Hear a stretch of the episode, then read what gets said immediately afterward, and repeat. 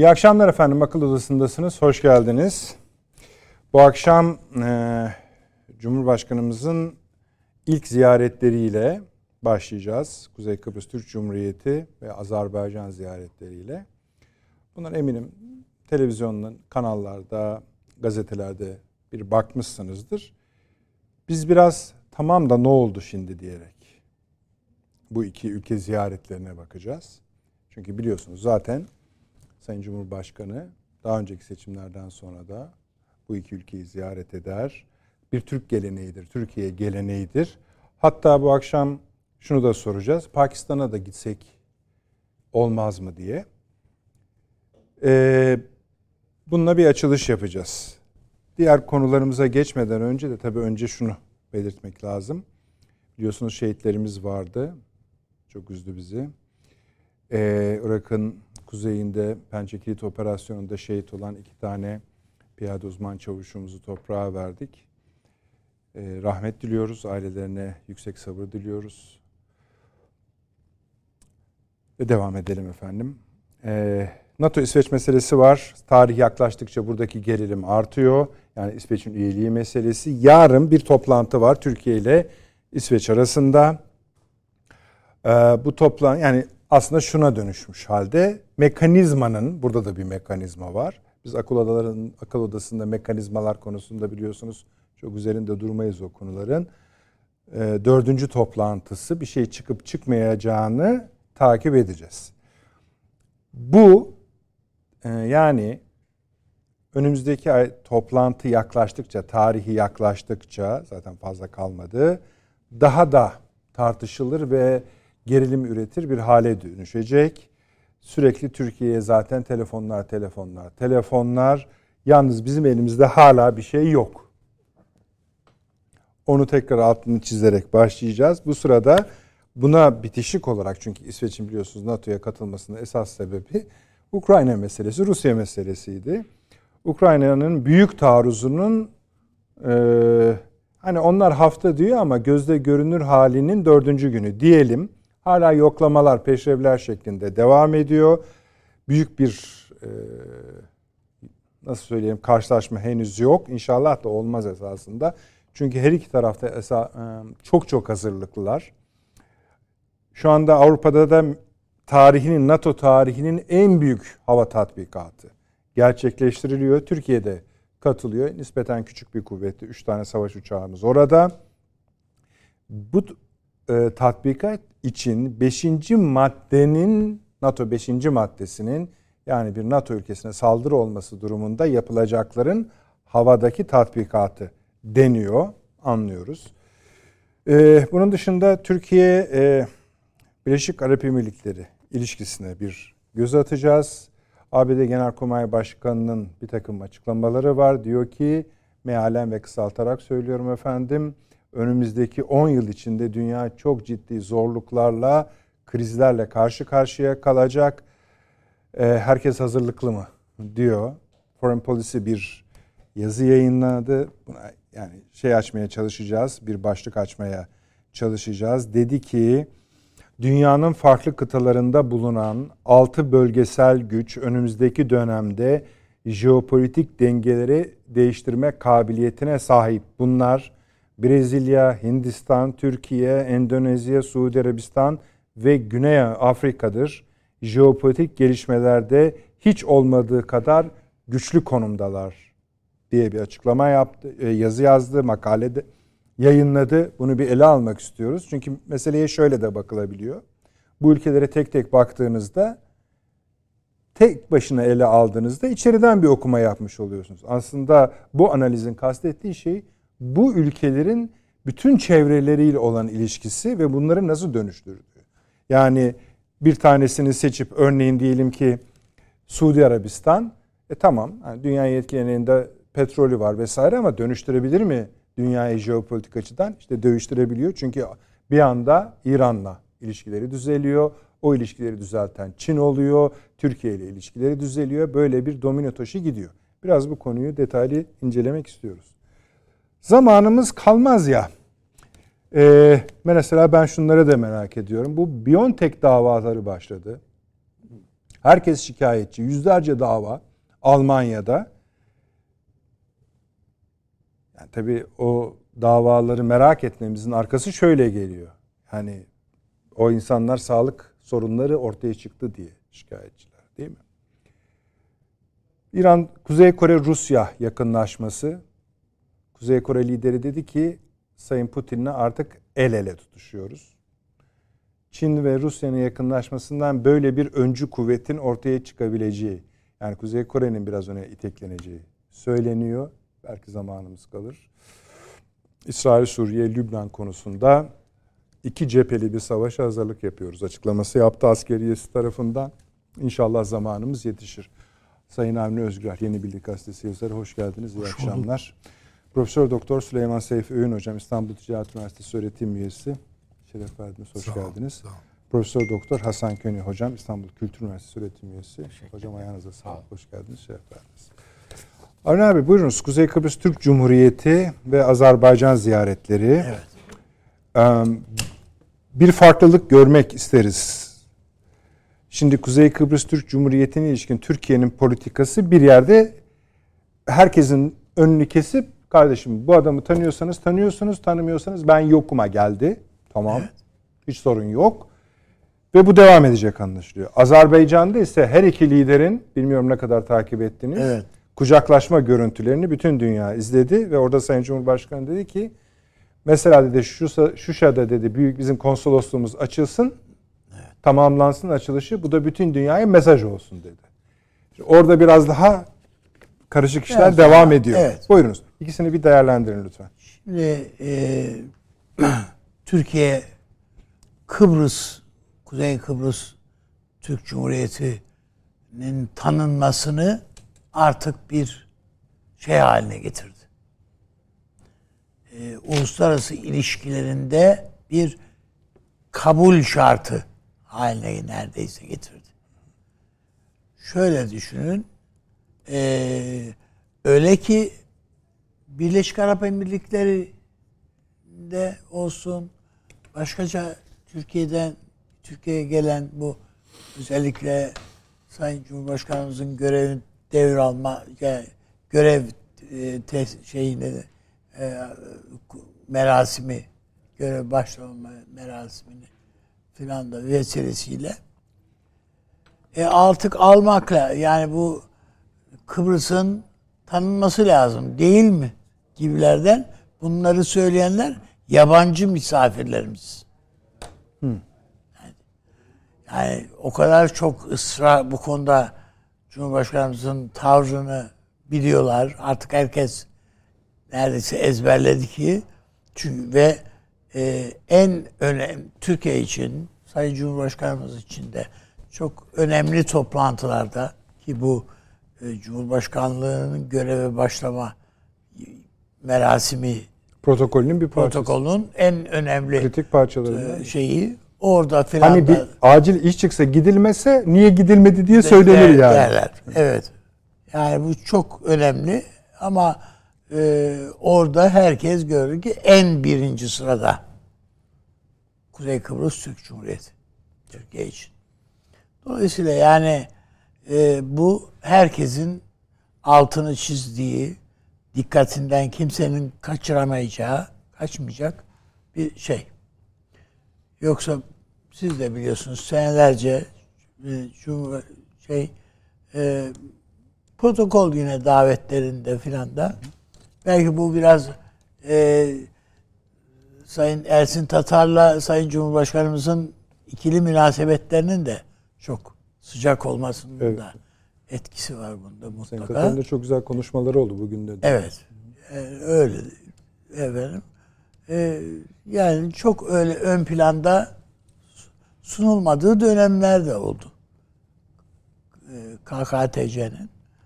Ee, ama şimdi öyle değil.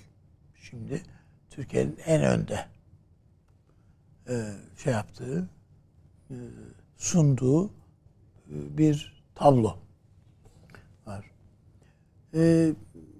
Tabii ki bir de Azerbaycan var burada. Bir dakika abi Kıbrıs'ı geçme şu açıdan soruyorum. Hı. Şimdi buraya buraya gelene kadar bir takım aşamalar yaşadık tabii. Türkiye tarafından. Bunlardan birisi mesela Türk Devletleri Teşkilatı'ndaki pozisyonunun aslında uluslararası bir kazanım olması meselesi. Evet. İnsanlar Yani- tabii şunu da merak eder. Mesela şu anda Türkiye Gözlemci statüsü. tabii o bir şey demek yani. Evet. Değil mi hocam? Evet. Antite olarak kabul Onu edilir. esasında normalde uluslararası ilişkiler açısından bakarsanız hocamlar daha iyi bilir. Ama e, o statü oylandı. Oylamayla verildi. Gözlemci statüsü. E, o oylama yapılabilir mi? Ben hep filan. şöyle bir hissiyata kapılıyorum. Yapılabilir Şimdi mesela mi, yapılamaz Türkiye rica mı? etse hani e, dostlarından Evet. birçok ülke zaten şeyi tanır. KK mesela Azerbaycan tanır. Türk Devletleri Teşkilatı içinden tanır. Başka ülkeler var. Müslüman ülkeler var. vesaire tanır. Ha bunlar az olur, çok olur, çok önemli değil de.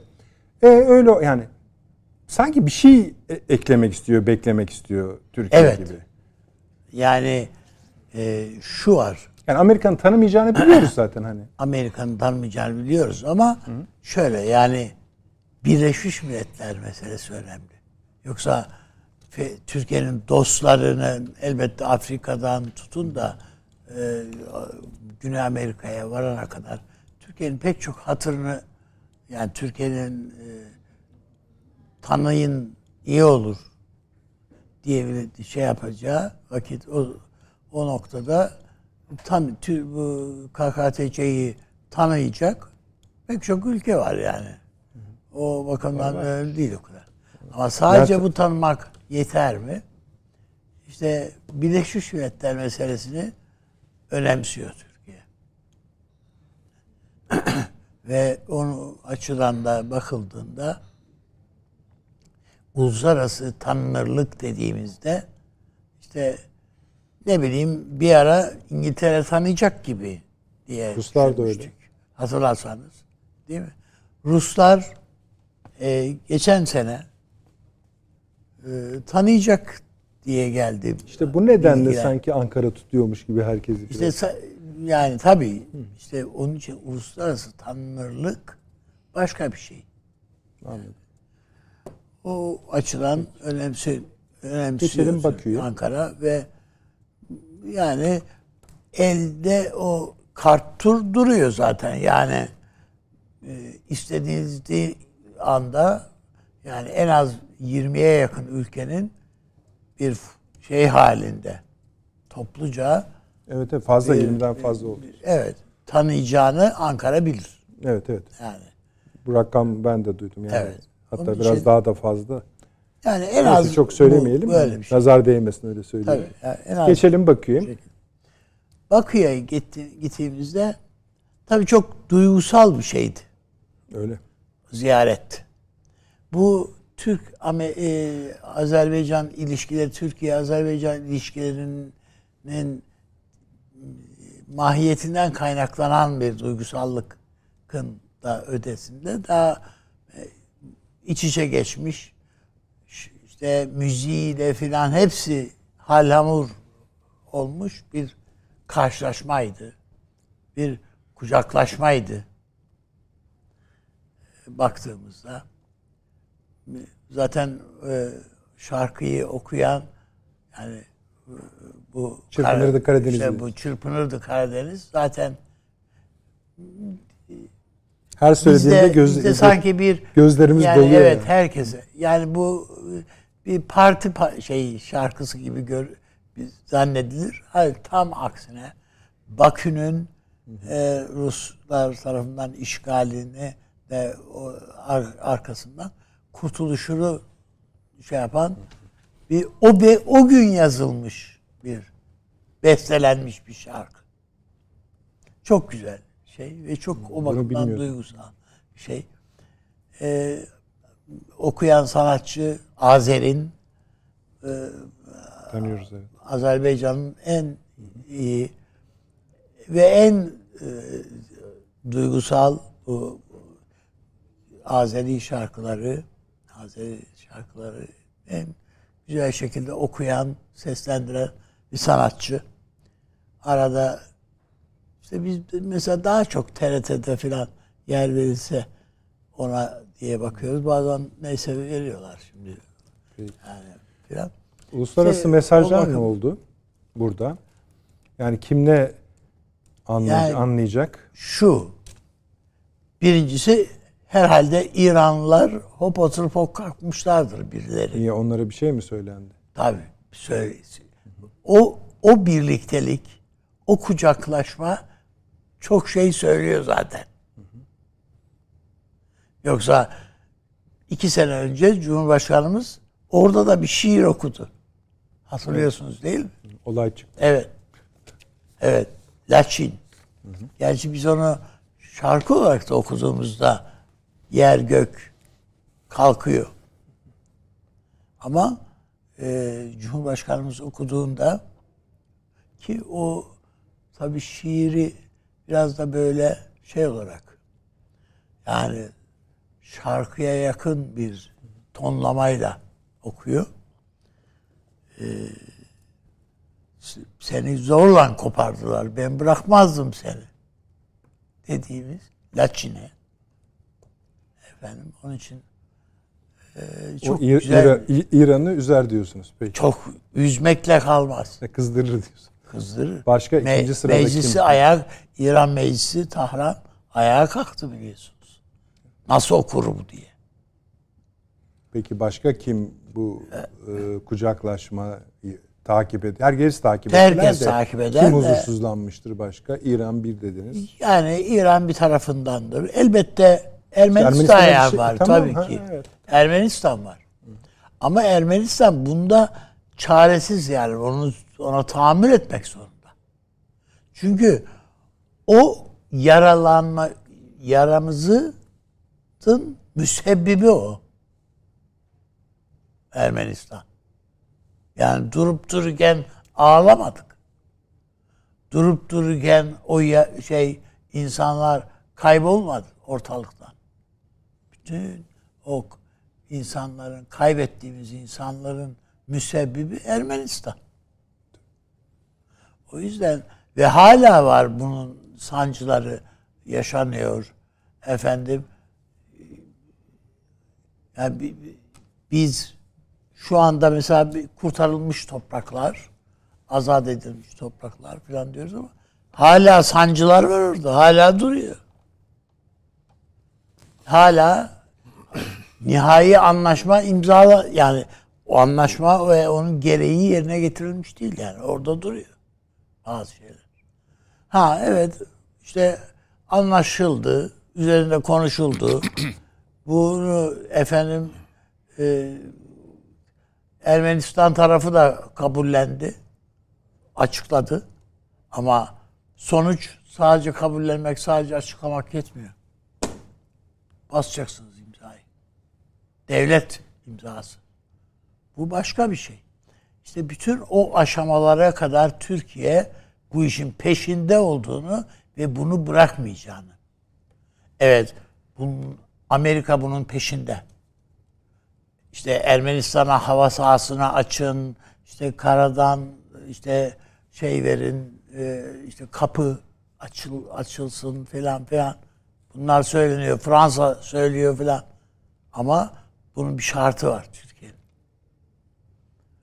Yani geçmişte bu konularda bizim zaaflarımız da oldu. oldu. Yani Azerbaycanlı dostlarımızı incittik hatta yani. Değil mi? Hatırlıyoruz yani bunları. O yüzden yani Peki. bu sefer hiç öyle şeyimiz yok, tavizimiz yok bu konularda. Gayet taşlar yerinde. İyidir bizim e, irademizin tam olması. Çünkü Evet. e, Azerbaycan-Ermenistan Savaşı'nın başlamasından önceki bölge şartları ile şimdiki şartlar arasında siyaseten farklılıklar da gözlemleyebiliyoruz. Tabii. Onu a- Yani hepimiz biliyoruz ki bu masa çevresinde toplanmış her- herkes e, yakinen biliyor ki yani Türkiye'de bir dönem yani ne olur yani şu soykırım deyiversek ya yani dendiği şeyleri de çok biliyoruz. Yani sizin gibi böyle hani incelikle falan da söylenmedi yani. Tabii. Neler neler biz Avni Bey neler Tabii, biliyoruz. biliyoruz Yani. yani. yani. şimdi ah zaman öyle bir şey ki Evet. Ve o insanlar şimdi sessiz ama hala buradalar. Tabii burada. Yani bu fırsat olsa aynı Tabii. cümleyi yine söyleyeceklerinde de kalıbımı basarım. Tabii. Hiç önemli değil. Bu arada Kuveyt'ten bir açıklama geldi. Ee, Türk Savunma Sanayi Firması Baykar'la bir anlaşma yapılmış ve 367 milyon doların değerinde İHA satın alımı, konusunda Kuveyt ordusuna güzel. Bunu da Güzel, eklemiş olalım. Yani artık kimsenin o Biliyorsunuz konuda- NATO toplantısına şimdi bu zirveden önce hocam e, savunma bakanlarının bir toplantısı olacak. Türkiye'den de iki firma çağrıldı. İki firma dediğimiz işte savunma sanayindeki firmalarımız. Bu da önemli bir gelişme. Onlarla da konuşulacak. E, bunu Süleyman Hocam. Vallahi Üstad Söyleyeceğini e, söyledi her şeyi Ben söyledi. diyorsun. Ona ekleyecek bir şey bulamıyorum ama hangi noktadan Zaviyeyi değiştirin o zaman. Açıyı değiştirin. yani açıyı Mesela Azerbaycan'dan başlayın. Hani de- katılır mısınız ben öyle dedim yani siyasi şartlar o günküler gibi değil. Mesela siz ne düşünüyorsunuz o siyasi şartlar hakkında? Biz tabii teferruat bizim, bizim nasıl çuvalladığımız şeylere dair teferruat Yani vermiyoruz. Ayıp olur diye. dönük, e, Kimseyi rencide etmeyelim yani. Evet, geriye dönük bakınca pek de görmek istemediğimiz bazı şeylerle karşılaşıyoruz. Ee, şimdi ben biraz Ermenistan üzerinde durmak istiyorum. Buyurun. Yani estağfurullah. Ermenistan şu an çok böyle yumuşamış görünüyor. Dikkatinizi çekiyor mu bilmiyorum. Yani Paşinyan protokolde ikinci sırada oturacağını bile bile yani bu kendisine direkt bir e, sembolik Küçümseme için değil ama işte aşağılama başbakanlar değil. oraya. Tabii. Ama bunu kabul etmesi, buna rağmen gelmesi ve Tayyip Bey'i tebrik etmesi o kadar da yabana atılır bir mesele değil. Gayet. Şimdi ben şöyle düşünüyorum. Ermenistan'ı ne yumuşatmış olabilir? En büyük faktörlerden biri Türkiye ile Azerbaycan'ın etle kemik gibi kaynaşması. Ya bunu gördü. Evet. Bununla uğraşmamak gerektiğini düşündü ki hakikaten rasyonel bir akıl yürütme bu. Ee, batıya yaptığı yatırımlar var. Daha doğrusu batıdan beklentileri var. Bunu engelleyecek olan hem içerisinde Ermenistan'ın içinde hem Rusya tarafında bir takım e, unsurlar var. Çok kendisi açısından trajik bir yolu seçti. Ya da en azından öyle görünüyor. Şimdi e, bu ziyaret e, Tayyip Ama Avni Bey diyor ki imza yok hala diyor. Yani imza var da Tabii tabii. Yok ama bir deklarasyon var çıktı. Tabii canım o de, İlan etti. deklarasyon var. Yani İlan biz etti. dedi, O. Bunu dedi. Toprak bütünlüğünü Azerbaycan tanıyoruz. Tanıyoruz. Ve şu kadar kilometre kare diye söyledi. Ve bunun içine tabii, tabii Karabağ canım, bu da ilktir yani. Tabii. Belki bakmak lazım Hasan Hocam Ya geriye bu, doğru. Bunu geriye bir alamazsınız ülkenin yani. toprak bütünlüğünü tanırken metre müka- metre kare hesabı verildiği görülmüş. Demek ki ona söyletti tabii e, tabii. Aliyev. Anlayan. Evet. Değil peki. mi? Bu, bu açık. Şimdi buradan ne çıkarılabilir? Ben bunun üzerinde düşünüyorum daha doğrusu. Tahmin ediyorum bizim hariciye de düşünüyordur bunun üzerinde. Yani Ermenistan'ın bugünkü durumunu çok yabana atmayalım. Çok yabana atmayalım. Ve bunu bozmak için son zamanlarda benim e, yaptığım bazı okumalar Fransa'nın müdahil olduğunu ve orada Ermenistan'la Azerbaycan arasındaki husumeti diri tutmak için işte silah Tabii hocam. yığmaya çalıştı. Yardım ya ya da satışı bilemeyeceğim. Ee, işte kendi unsurlarını gönderiyor. Ermenistan kamuoyunu biliyor. Çünkü içeride kendi diasporası onu belki zorladığı için oluyor bu. Bilmiyorum. Diaspora. Ya şimdi Paşinyan öyle bir noktada ki diasporadan bir baskı yiyor. Evet. Rusya'dan bir baskı yiyor. Ee, Türkiye, kendi kamuoyundan bir baskı baskı yiyor. Ve karşısında Azerbaycan Türkiye bloku var. Buna rağmen Amerika'dan da bir baskı yiyor. Amerika'dan da baskı. Yani demek istediğim acaba diyorum ben. Bu bir tarihsel fırsata çevrilebilir mi? Ermenistan açısından mı diyorsunuz? Bizim açımızdan en Tabii başta. canım. Ermenistan'ı ikinci Hani belki düşün- onun planını anlatıyorsunuz Elbette gibi geldi tabii de yani bu yani çok yabana atılabilir bir tablo değil. Mesela şöyle bilemem yani bu bir Kafkasya barışı oluşacak oluşturulacaksa birinci derecede Azerbaycan, Türkiye ve Ermenistan'ın bu meselede ya da bunun nasıl olacağına dair bir perspektifte prensip olarak, ilkesel olarak anlaşmış olması lazım. Henüz böyle bir şey yok ama buna uygun bir zemin var. Ben bunu görüyorum.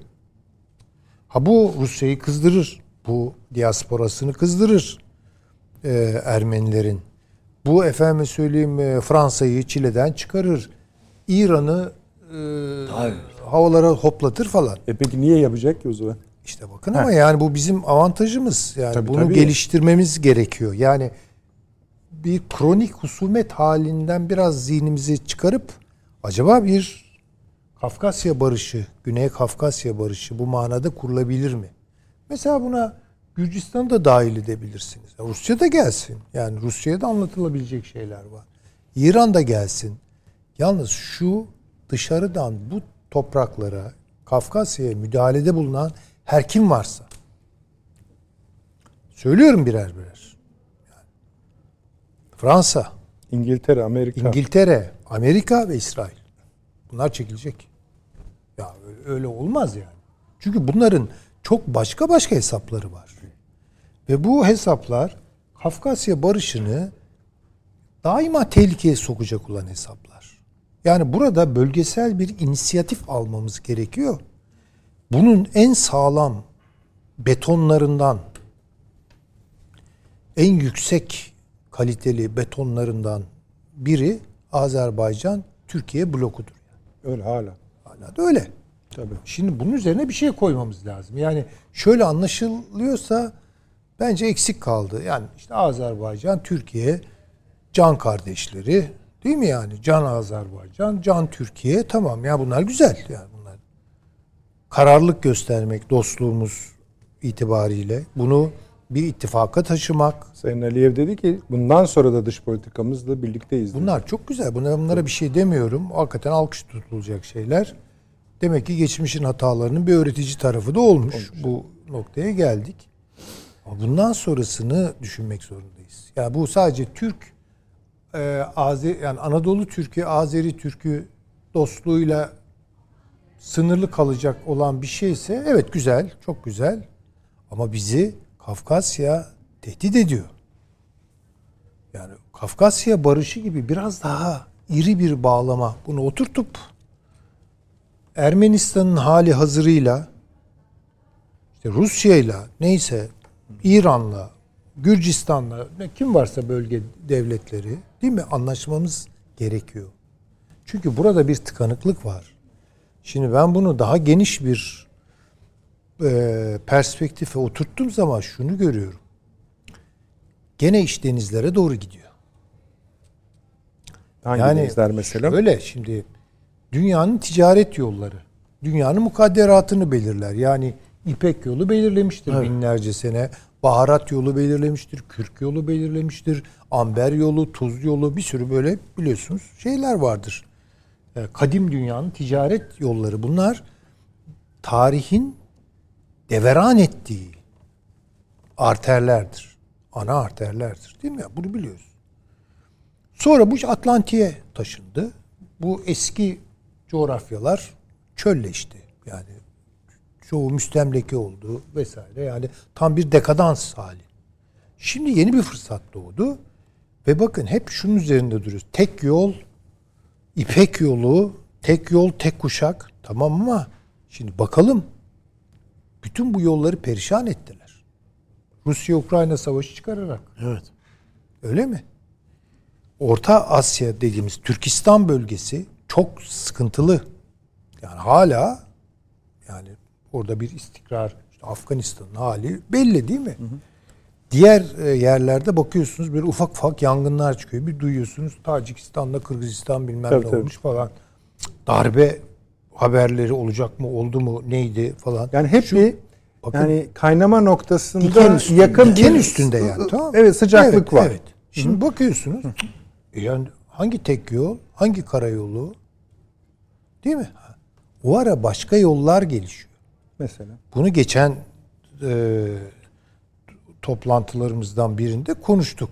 Bir kere kutup bölgesi. Tamam. Birinci derecede en önemli şey şu an bence. Çünkü Pasifik'i tıkadılar. Yani o meşhur bir boğaz var hocam. Malaka. Neydi? Mak, mak yok. Aa, Malaka. Malaka. Orayı tıkadılar. Tayvan orada. Bir set oluştu.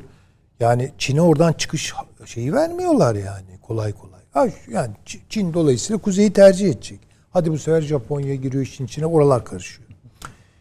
Şimdi iki şey yani iki büyük üretim e, üssü Çin ve Hindistan denizlere şey yapıyor, yatırım yapıyor. Ve o bakın yol bizim hiç farkında hiç konuşuyor muyduk yani ya da basında bunlar çıkıyor muydu? Irak Basra'yı mı Şey Türkiye Basra'yı mı söylüyor? Elbette aşağıya indi.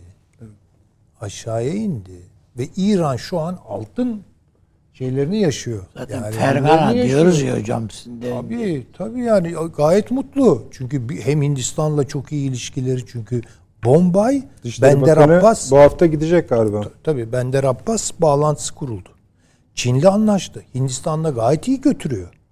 Afganistan'ı boşuna sürmediler İran'ın üstüne. Değil mi yani? Şimdi Kafkasya'da acaba bunun uzantısı ne? Niye orada İsrail var? Niye orada Amerika var? Niye orada Fransa var? Şimdi baktığınız zaman yani şimdi öyle bir şey yapmak zorunda ki Türkiye kendi açısından çıkış yolu bulması itibariyle bir Karadeniz barışını mutlak surette takip etmek zorundayız. Bak, Karadeniz yanarsa bu işler kontrolden çıkar. İki Hazar barışı çok önemlidir. Tam işte o haritada görüyorsunuz. Ee, ve bu bölgesel barış e, temelinde Türkiye kendine bir çıkış yolu bulacak. Çünkü bu iş Kafkasya'ya intikal ederse, sirayet ederse, Karadeniz'e sirayet ederse tabii çok birçok devlet kaybedecektir.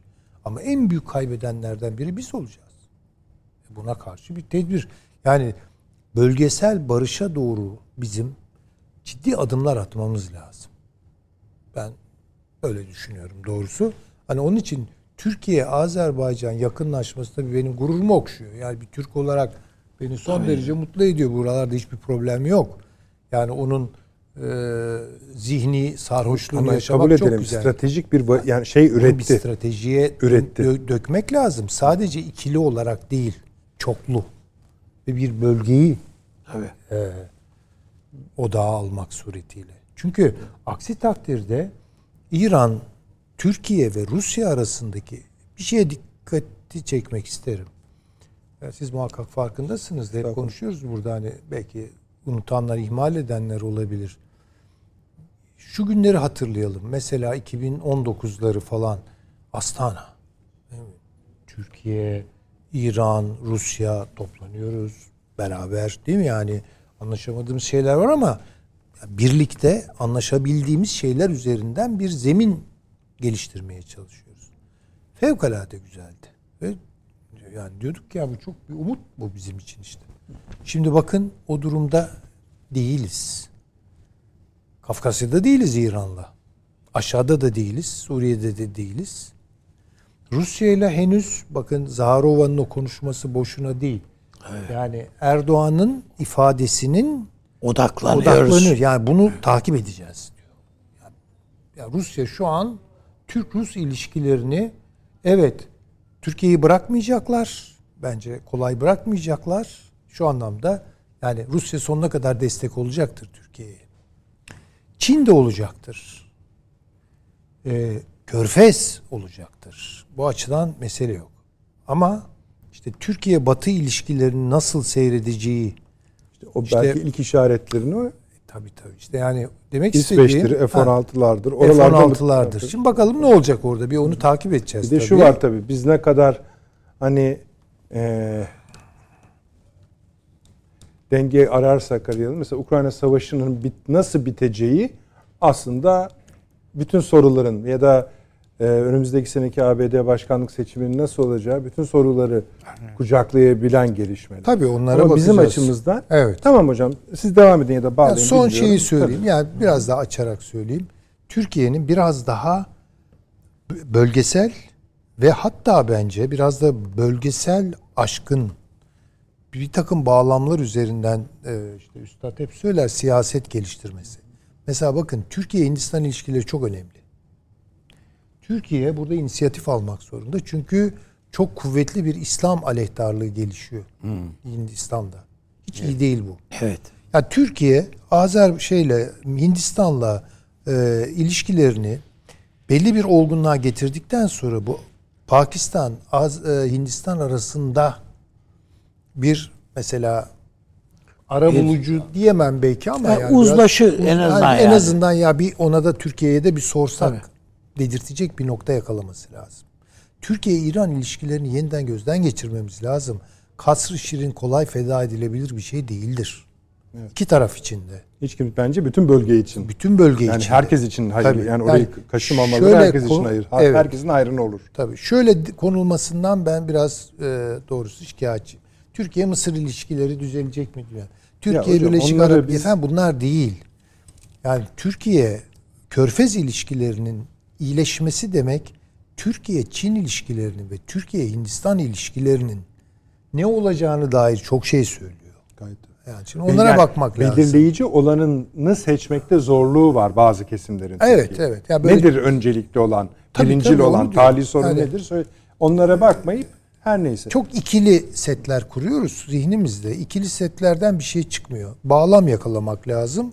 Çoklu ilişkilere ve bölgesel öncelikler üzerinden daha küresele doğru giden bir e, siyaset geliştirme herhalde. Buna devam edeceğiz. Bu önemli bir konu. Ben de bir iki şey eklemek isterim.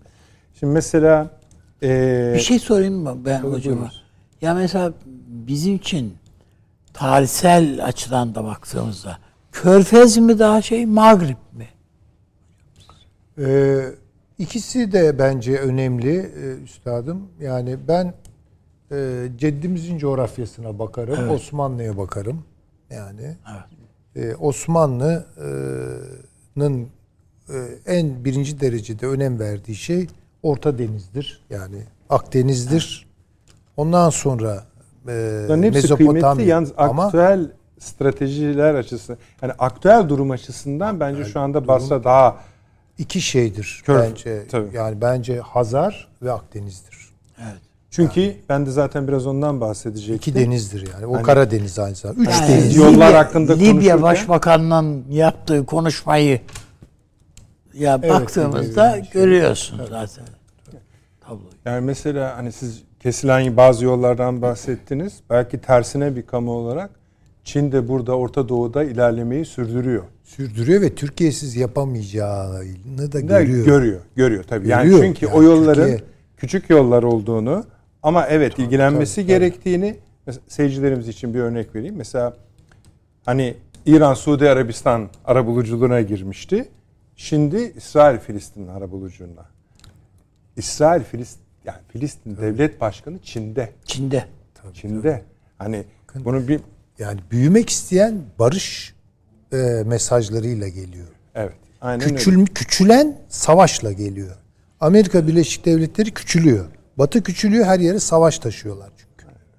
Bu kadar. Kendini büyüten de barış projeleriyle geliyor. Doğru. Türkiye'de kendini büyütmek istiyorsa barış bu. Mesela Erdoğan doğru bir şey söyledi. Belli bir kuşak tarif etti. Değil mi? Biz burada dedi barış istiyoruz. Çok önemliydi. Sonrasını göreceğiz. Evet. Siz şeyden bahsettiniz. Hani Türkiye Basra limana bağlanıyor. O Çok önemli. Mesela ilginç bir şey. Irak'ta İran'ın 200 milyar dolar üzerinde bloke parası vardı. Tabii. Serbest bıraktı. Gitti. İran'a gi- gitti para. Şimdi herkes İran'a her- çiçek taşıyor. Tabii, Bakın, tabii. Çok önemli bu. Ee, şimdi biz yine bütün gözler e, sevgili hocam bir şeyde NATO'da yani o zirveye Litvanya'ya bakıyor. Ukrayna'dır, İsveç'tir vesaire ama Ağustos ayı içinde e, Güney Afrika'da bir BRICS zirvesi olacak. BRICS zirvesinde bir para biriminin ortaya çıkacağı söyleniyor. Yani bir şeyi yani Tam bu neyi isminin konulması yeni bir aşama. Bahsettiğiniz, işaret ettiğiniz altı stratejik devlet diye değil mi? Amerika'nın Güney- alarm çaldığı hepsi ya BRICS'te ya, Ya da, BRICS'e aday olduğunu iz- izah eden, ifşa eden devlet. Peki. Hasan Hocam buyurunuz. Valla bu buradan ilerleyebiliriz. Yani Azerbaycan'a yola çıkarak çok pencere açtık. Hepsinden ne Evet, olur Şimdi bir bakınız. daha kısa bir pencerelerden bakacağım. Ya parça parça da Şimdi işleyebilirsiniz. Kıbrıs bizim e, Akdeniz politikamız açısından önemli. Niye? Eğer Kıbrıs olmazsa ki Kıbrıs Cumhurbaşkanı'nın konuşmasını dinledim. Mavi Deniz Doğu Akdeniz politikamız sıfırlıyor. Sebebi niye? Oradaki sınırların genişliğini Kıbrıs Türk tarafının sınırlarıyla birlikte ele alıyoruz. Ve onun petrol alanı aşağı doğru dönüyor. Sağdan da soldan da aşağı doğru dönüyor. Ve o alanlar petrol alanları. Onları zaten konuşmuştuk. Kıbrıs'ın önünden başlayarak aşağı doğru inen petrol alanlar var. İsrail'e kadar gidiyor. O alanlar çok önemli. Şimdi bir başka konudan böyle ilgisiz konudan bir iklim değişikliği var. O konuda da tez. Şimdi bu adaların Ege'deki adaların Kıbrıs dahil bazı alanları suların yükselmesiyle kaybolacak. Ha. Çünkü Ege adaları Ege çöktüğü için yukarıda kalan sivri kısımlar. O yüzden mesela içme suyu 5000 metre derinlikte. O kayayı deleceksin 5000 metre ineceksin. En derin yer 3000 metre, 3500 metre Ege'de. Şimdi bunlar yükseldiğinde Yunanistan büyük alan kaybedecek ileride. Bu yani 20-30 sene içindeki olacak şeyler. Biz ileri doğru projeksiyonlu analiz yapmaya çalışıyoruz. Jeopolitiğin değişmesinin yansımaları ne olacak? Bu yüzden Kıbrıs'ı ne olursa olsun en uçtaki Türk devleti olarak 250 bin, 300 bin nüfusu var. Türkler de var orada oturuyor. Mutlaka mutlaka vazgeçilmez tarzda Türkiye elinde tutmak zorunda. Yani iki toplumlu konfederasyon falan filan bunlar da olamaz artık. Ya o zaman Mavi Deniz politikasından, Mavi Vatan politikasından vazgeçeceğiz yahut başka şey olacak. Azerbaycan'a gelince öbür konuları Emre abi Süleyman Hoca söyledi. Azerbaycan kuzeydeki Türk devletlerine yakın en yakın Türkiye ile sınırı olan Türk devleti. Şimdi bakın 1975'te yayınlanmış The Times gazetesinde bir harita var. Nereden biliyorum? İlhan Kesici Bey Devlet Planlama Başkanlığı'nı bıraktı. Mebus oldu. Süleyman Bey'in bir akrabasıyla evlendi falan. Onda konuşuyorduk. O tür filan toplantıları oluyordu. Dedi ki sana inanılmaz bir harita göstereceğim dedi. Şeyde çıkmış, Times'da çıkmış. Bir harita. Diyor ki ileride diyor Türkiye böyle olacak. Kıbrıs, Azerbaycan birleşiyor Türkiye ile. Fakat şu aşağıdaki kısım Urfa'dan böyle Kürdistan oluyor. 1975. İnanılmaz. Yani şeye telefon edip hala tutuyorsa gazeteyi. Çünkü büyük bir kütüphanesi vardı evinde. Evet biliyorum. Ha, orada göster ya ama adamlar imajinasyonları var, palavra çekiyorlar bu kadar filan. Şimdi gelinen noktaya bakın.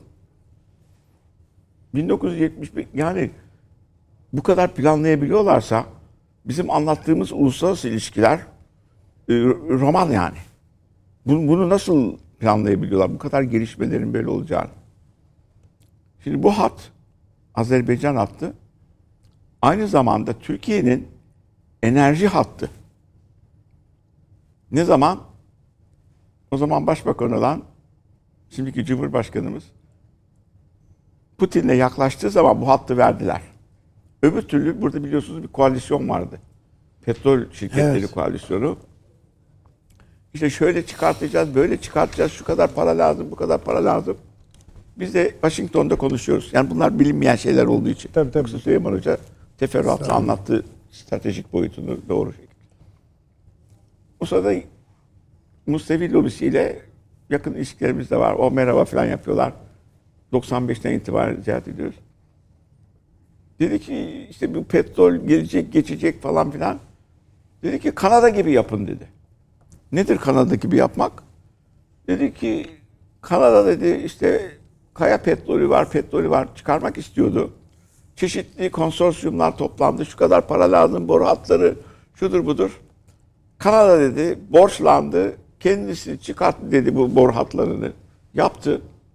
Ama dedi uluslararası piyasaya tahvil olarak sürdü dedi. Bunun üzerine yaptıkları masrafın dört misli tahvil sattılar dedi. Siz dedi bu konsorsiyumlara güvenmeyin. Fransa başkasını ister, İngiliz konsorsiyum şirketi, Amerikan şirketi falan. Ha bu söylendikten sonra Türkiye harekete geçti. Rusya ile yakınlaşma başladı ve o boru hatları geçti. Yani ilk önce Rusya'daki Bulgaristan'dan geçti. Sonra buradan geçti. Yoksa şimdiye kadar hala Azerbaycan'dan yapılacak boru hattı işte Tanas bilmem ne projesi şuraya geçiyor mu falan tartışıyorduk. Bu müthiş bir şekilde doğalgaz oldu biliyorsun. Avni abi bilir. Ankara'da biz yürüyemezdik kömürden ya. Tabii. Sen de varsın. Tabii, tabii yok işte. Önüm, ben gördüm mesela önüme kuşların düştüğünü biliyorum ben. Ha yani Tabii. böyle maske falan takardık Ankara. Ha bu değişti. İkincisi zaten deniz yoluyla Türk keneşine bağlanmak, Türk devletlerine bağlanmak boyutu vardı. Hazar Denizi konusunda bir anlaşma yaptılar. Anlaştılar. Buradan boru hatları döşenebiliyor. Burada deniz ulaşımı yapabiliyor. Türkmenistan da tarafsızlık statüsünden vazgeçti. Türk keneşine katıldı. Bu ikinci bir hamle. Rusya biraz Hocam bozuldu. Keneş'in ismi değişti biliyorsunuz. Türk Devletleri Teşkilatı. Türk Devletleri Teşkilatı ama Keneş Konseyi bu haline geldi. Bu da büyük bir avantaj. Fakat o 75'teki haritayı hala unutamıyorum. Türkiye'de tabii aşağıda toprak Bu enerji hattı aslında Avrupa'ya da giden enerji hattı. tabii en Bugün Avrupa'ya- de önemli bir şeyi var onun. tabii Irak'tan da şimdi yeniden bir anlaşma yapılmış. Bu sefer Irak devletinden boru hatları Tabii, gelen öyle. şey o şekilde. Yani eski Kürt bölgesinden geliyordu. O da bitti. Bu Türkiye'nin Şimdi Bu bölgede- demir yolu anlaşması da yapıldı Irak'ta. tabii o da yapılacak. Ta Basra'dan itibaren. Bu çok önemli. Basra'yı Anadolu'ya bağlayacak yani. Eğer Rusya Rusya Türkiye'ye güvenirse ki tahmin ediyorum Cumhurbaşkanı ile yakın ilişkileri var. Çünkü korkusu şu. Kafkaslardan yukarı, Azerbaycan'dan yukarı Moskova'ya kadar Çuvaşlar, Tatarlar, bilmem neler, Dağıstanlılar, Çerkezler, Türk devletleri gidiyor. Müslüman. Güvenmiyor. Buraya ne zaman müdahale etti şeye? Suriye'ye. Burada e, Dağıstan'da İslami bilmem ne devleti kurulma çabasına girdi Suudi Arabistan'ın Amerika'nın emriyle. O zaman dedi ki aa bu buraya gelecek. Çünkü Çeçenler de oraya savaşmaya Tabii. gelmişlerdi. Yoksa bin- 2015'e kadar Rusya yerinden kımıldamadı. Ha şimdi Türkiye Rusya'daki terörist terör gruplarına da bakıyor Bravo. Moskova. Bravo, bravo. Aynen o durum. Ha o korkusu olmazsa Türkiye dostluğu yanında Kafkasların barış içinde olması, Azerbaycan'ın ve Ermenistan'ın Türkiye üzerinden dışarıya açılması, Rusya da zaten o hat içinde. Zaten Azerbaycan üzerinden mal gönderiyor. Tahıllarını mahıllarını Azerbaycan üzerinden gönderiyor. Herkes biliyor onu. Karadeniz'den göndermiyor. O zaman bu yapı bu yapı olduğu gibi barış ortamına girer. Kim bozacak? Süleyman Hoca söyledi. İsrail boz. İsrail niçin bozmak istiyor? İran'ı sıkıştırıyor. İran nükleer füze yapacak. İran nük- adam diyor ki yapmıyoruz. Müslümanlığa aykırıdır. Süper öldürücü şeyler kullanmıyoruz. Şeyde yaklaşmaya çalışıyor Biden. Diyor ki yüzde altmıştan fazla şey etmeyecekler. Biz de onların diyor bazı müeyyideleri kaldıracağız. Biden ihanet ediyor. Musevi lobisine. İşte Musevilik aslında demokrasidir. Böyle Amerika'da yazılar. Ha, O kimi tavlayacak? Gariban Azerbaycan'a 4-5 tane şey verdi. İHA SİHA verdi. Ya Türkiye sayesinde savaş kazanıldı. Ha, içindeki bir takım şeyler olmasına gerek yok. Ha, Fransa, Fransa 2001'de Fransa'yı ziyaret ettik. Sebebi bir yasa çıkarmışlardı. Yasanın adı şu. soykırımı yoktur demek suçtur. Evet. Ama yumuşak bir yasa. Yani suçtur, cezası budur, ceza yok. Cezası olmayınca soft diyor, yumuşak yasa. Bülent Akarcalı o zaman başkandı. Onun şeyle gittik, böyle bir heyet. Parlamentoda falan Marsilya'daki milletvekili kadın bunu önermiş. Gittik dedik ki bu ne oldu şimdi iş Fransa'ya? Siz dedik Cezayir'de neler yaptınız, şu oldu bu oldu. Ki Cezayir işgal bölgesiydi. Ermenilerin ayaklandığı yer Anadolu'nun ortası. O zaman Korsika'ya şeylik verin. Özgürlük verin. Basklara özgürlük verin. Falan. Dedi ki kadın valla dedi 32 bin dedi Marsilya'da dedi Ermeni lobisi var dedi oy veriyorlar. Onların isteği üzerine oy almak için dedi böyle bir öneride bulundum. Soft çıktı. Falan döndük. Ne yapalım? Dedi ki derhal Türk vatandaşlığını şey Fransa vatandaşlığına geçin. Biz sizin ikili vatandaşlığını tanışacağız. Ondan sonra o kanun bitti bilmem ne bitti. Ama Fransa hala o lobilerin etkisi. Amerika'da öyle. Lobilerin etkisi. Çünkü e, İsrail'den öğrendiler. İsrailler varlıklarını soykırıma uğradıkları için mağdur olan insanlar boyutunda dünyadan yardım ve destek görerek sürdürüyorlar. Mağdur olmak ve Ermeni olarak soykırıma uğradığını iddia etmek onların varlığını sürdürüyor. Bunu da Kanada'da gördük. Ben konuşurken kızım bir bayrak sallıyor bilmem ne şöyle yaptınız böyle yaptınız. Dedim ne istiyorsunuz? Bakın dedim ben sarışın mavi gözlüyüm. Ama Ermeni olduğumuz için para toplanıyorlar bana burslar veriliyor. Bu giderse dedi ben Kanadalı olarak burada kaybolacağım ırk olarak. O kimliğinin bir parçası. Ha bunu buradan bunların bu kimlik olayından vazgeçirmek lazım. Bu kimliği de Doğu Avrupa'yı parçalamak için ileri süren Bravo. Amerika. Soros. Evet. O Voice da- of America bir dilden konuşmaya başladığı zaman oğluna devrediyormuş ama oğlu daha da betermiş Ha, öyle diyor. ha, orada olay çıkacak demektir.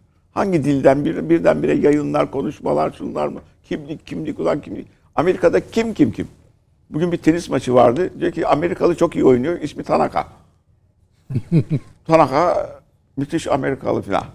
Zenci takımı çıkıyor Afrika. Hadi herkes Amerika kimliklerini bulsunlar bakalım nasıl olacak. De Santos da şeye oynuyor. Amerika Cumhurbaşkanlığına. Eski Kübalı. Florida'da. Yani böyle bir yapı içinde e, burayla oynuyorlar. Peki hocam. Ee, yani size şunu sor- soracağım. şey- evet. Bir şey mi söyleyeceksiniz? Ha, evet. Şimdi şu, e, hem e, Hasan hocamın hem de Süleyman hocamın söylediklerine bir ekleme Lütfen. yapayım. Birincisi tabii bu Süleyman hocamın söylediği bu uzlaşı sağlanabilirse bu Kafkasya'da bir barış olur. Barış dediğimiz sadece savaştan uzak anlamında değil.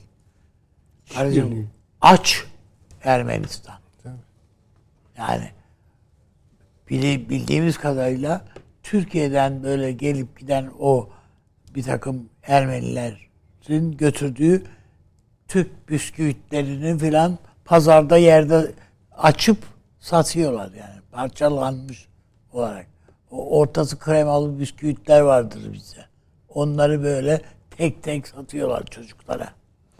Yani bu onların da hak etmediği bir şey Tabii. ama bu Amerika'dan öyle bir şey geliyor ki baskı geliyor ki Fransa'dan öyle bir şey geliyor ki mecbur hissediyorlar kendilerini. Ama Türkiye'de fındık toplayıcı veyahut da çay toplayıcılık işine gelmeseler aç gezecekler bu insanlar.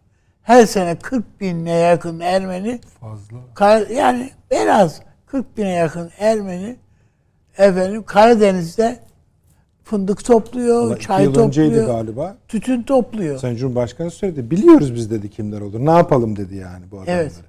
Hani geri mi Çünkü çaresiz de tabii insanlar. yani. Yani. çaresiz insanlar. Ordusuna baksan görüyorsun zaten hocam yani postal yok, şey, üniforması yok. Şu, yani filan. Şimdi birinci boyutu bu. Yani bu işin Bir tarafı öyle. Ha hayallerinde de bizim yani Kayseri'den tutun da maalesef yani neresine varana kadar o dedelerinden dinledikleri Anadolu hikayeleri var. Şey, nüfusları yetmez. Hayır tamam hikaye var yani. Güzel hikayeler yani öyle illa da şey değil yani. Türküler var, şunlar var bunlar. Yani önemli bir şey. Tarih boyunca Türkler nereye geç batıya doğru yürüyüşte ne nereye gittilerse Ermeniler de peşinden gelmişler. Yani biz olmasak İstanbul'da e, Ermeni kilisesi filan Patrikhane falan olmazdı ki. Peki. Yani buraya kadar gelmiş. Hocamın söylediği de yani Hasan Hoca'nın söylediğinde de doğru. Bu iş bir sanayiye dönüşmüştür Amerika'da. Yani e, soykırım ticari sanayi var. Bu sadece soykırım filmleri üreten, belgeselleri üreten, kartpostalları, rozetleri, şunları bunları üreten yerler var. Bun, bu, bundan ayakta duruyorlar. Peki abi. Bir reklama gideyim evet. izin verirsen. Ee, reklamımız var efendim. Sonra zamanımız da müsait. Hasan Hoca'yı biraz daha jeopolitik konusuna çekmeye gayret edeceğim. Devam ediyoruz efendim akıl odasına döndük. Hasan Hocam teşekkür ediyoruz Rica anlattıklarınız için. Yalnız biraz bölge jeopolitiğine bakalım istiyorum ben şu sebepten dolayı. Mesela bu bölgenin tamamı sadece Kavkaslar değil, Kavkaslar, Batı Asya, Orta Doğu'nun tamamı Basra kımıl kımıl. Yani sürekli bir hareketlilik var. Ee, bu kumlarından kaynaklanmıyor. Yani yeni oyunculardan, çekilen oyunculardan, büyüyen oyunculardan kaynaklanıyor. Siz bu hani Basra Körfezi'ne ekleyin, İran'ı ekleyin, Irak'ı ekleyin, İsrail durumunu ekleyin, Türkiye'nin güneyini ekleyin, Türkiye'nin kendisine ekleyin. Ekleyin de ekleyin. AB, yani burada mesela Çin'in varlığı, ABD'nin varlığı az çok önemli değil. Hani bir değişiklik var. Nere, yani bunun nereye gittiğini kestirebiliyor muyuz? Ee, hayır. Yani niye biliyor musunuz? Belli bir zaman e, lazım. Hı hı. Şimdi bir takım gelişmeler arka arkaya geliyor. Ee, belki Biden yüzünden Amerika'nın hamleleri durgun. Niye durgun? Nedir amaç? Onu bilemiyoruz. Bazı amaçları var. Yani Avrupa'yı kendi etrafımda toplayayım ama Çin'in buradaki gelişmesi çok devamlı olmayabilir. Çünkü Biden'ın bir konuşması var. Bizim Arap gruplarıyla işte Birleşik Arap devletleri, Suudi Arabistan'la stratejik ilişkilerimiz hala var diyor. Peki. Var mı? Öyle diyorlar. Diyorlar. Araplar İngilizlere eskiden beri alışık. Rusça veya Çince konuşan Arap görmedim ama Teksas aksanıyla konuşan çok Arap gördüm. Arkamda konuşurken Teksas'ı zaten döndüm Suudi Arabistan'da. Orada Teksas'ta bir yatırımları var. Bir Müslüman çocuk veya Türk Amerika'ya gittiğinde bir yazı geliyor Teksas'tan. Bundan sonraki toplantılarımıza katılırsanız Teksas'a yol parasını göndeririz. Suudi Arabistan. Böyle bir rolü var şey içinde. Hı hı. Belki o zamanlar rolü vardı. Şimdi bilmiyorum. Ve çok Amerika tarafından DAEŞ'in başka şeylerin yaratılmasında çok kullanıldı. Afganistan'ın çöküşünde de hem Afganistan içindeki istihbaratta kullanıldı. Afganistan'daki savaştaki parası kullanıldı falan filan. Bunları herhalde Taliban arasında onlarla çatışıyor falan. Değişik bir boyutları var. O yüzden çok emin değilim. Şimdi duyumdan analize, analizden gerçek istihbarata dönmesi için biraz daha vakit lazım. Yani duyumlar geliyor. E Çin'in Orta Doğusu ya Çin geldi burada bir şeyler yapıyor. Şunlarla şu yatırımlar konusunda ileriye doğru Basra Körfezi'ni birlikte koruyacağız. İran'ın teklifi filan. Bu gelişmelere rağmen Orta Doğu'da bir yumuşama yok. Çünkü İsrail'deki yapı çok dini bir yapıya dönüştü. İsraillerin kendileri ondan rahatsız. Falan. Orta Doğu'daki yumuşama ne demek hocam? Yani e, İran'da şeyle birleştiği için, yakınlaştığı için Suudi Arabistan'la İsrail'e karşı tutumunda bir yumuşama olacak. Zaten Orta Doğu'nun bütün olayı İsrail'in varlığı. Ha, ondan evvel olaylar yoktu ki. Yani çıkmasaydı 45'ten sonra bilmem neye koymasalardı. Dört savaş, altımıza gelen sol akımlar, bilmem ne akımlar, sonra aşırı İslami akımlar. hep Etnik orta- akımlar. hep, hep Orta Doğu'dan geldi. Türkiye'nin yukarısında bir olay yoktu ki. Rusların aşağı boğazları zorlayalım bilmem ne yapalım. Öyle bir şey yoktu. Sabitti o bölgeler. Ya sonra yıkılınca başka şeyler gelişmeye başladı falan filan. Ama Türkiye jeopolitik durumu nedeniyle Orta Doğu'dan çok ızdırap çekti. Yani Kafkaslardan, Balkanlardan bu kadar ızdırap çekmedik. İki tarafta da savaşlar olduğu zamanda bile. Sonra bir takım açılımlar oldu. Şimdi Karadeniz'de de çok büyük olay olmaması gerekiyor. Bakıyorsunuz Romanya, Bulgaristan. Bulgaristan'da bir Türk partisi var. Yüzde on oy alıyor, Alıyor. bilmem ne alıyor. Bulgarların hepsi Edirne'de alışverişte. Romanya'da öyle bizim arkadaşların yatırımları var. 400 dönüm arazi sürüyorlar. Tarım şeylerini orada yapıyorlar falan. Ortak bir noktaları daha var. NATO üyesi. NATO üyesi. E, Gürcistan Belki sorun Gürcülerin yarısı hocam. burada. Bir şey yok, problem yok. Kim peki problem? Problem gene Amerika. Gene Batı burada bir şeyler yapmak istiyor. Karadeniz'i tutmalıyız falan filan. Bilmem Yunanistan'da Ege'de güç açmalar. Ne istiyorsunuz? Tamam bütün bu politikalar biraz sonra konuşacağımız konu. İsveç bilmem ne konusu. İsveç'in konusu değil bu. İsveç biliyor ki Rusya bu olaydan sonra yani Ukrayna olayından sonra Avrupa'ya saldırmayacak. İsveç'e saldırmayacak, Doğu Avrupa'ya saldırmayacak. Litvanya'ya bilmem ne Litvanya'ya saldırmayacak. Peki niçin İsveç? Çünkü Amerika diyecek ki seçimde Biden Trump'a karşı bakın ben bu şeyi birleştirdim. NATO'yu. NATO'yu birleştirdim. E işte Türkiye'de bunu kabul ettirdik. Gördüğünüz gibi şimdi Çin'e doğru dönüyoruz. Bu. Yoksa bütün Avrupa biliyor ki saldırmayacak. Avrupa'yı korumak için palavradan askeri operasyonlar falan 200 uçak katılıyor. Bu arada İsveç güçleri de uçağın içinde. Yani o güçlerin içinde. Askeri üsler de açılmaya başlamış. Garanti alacak. E peki kardeşim Türkiye senin de destek oluyor ama sen ne yapıyorsun? Alttaki bütün Kürt sorunu senden gidiyor. Kuzey Irak'taki senden gidiyor. Suriye'deki, Kuzey Suriye'deki senden gidiyor. Bilmem nereden gidiyor. Sen Rusya'yı tehdit görüyorsun, biz de görmüyoruz. Nasıl olacak şimdi bu iş? Belki Rusya'nın rahatsız olduğu noktalar var. Hadi denge kuruyoruz. İşte Kosova'da bir denge kuruyoruz. Balkanlarda bir denge kuruyoruz. Türk gelişmesi hızla Orta Asya'da gelişiyor. O rahatsızlık oluşturur mu? Yok, ilişkiler içinde devam ediyor. Zaten bağımsız devletler haline geldiler. Rusya içindeki Türklere de hiç karışmıyoruz. Hatta İran'daki Türklere de karıştırmıyoruz. Oradaki milliyetçilik hareketleri varsa onları çıkartan da İsrail.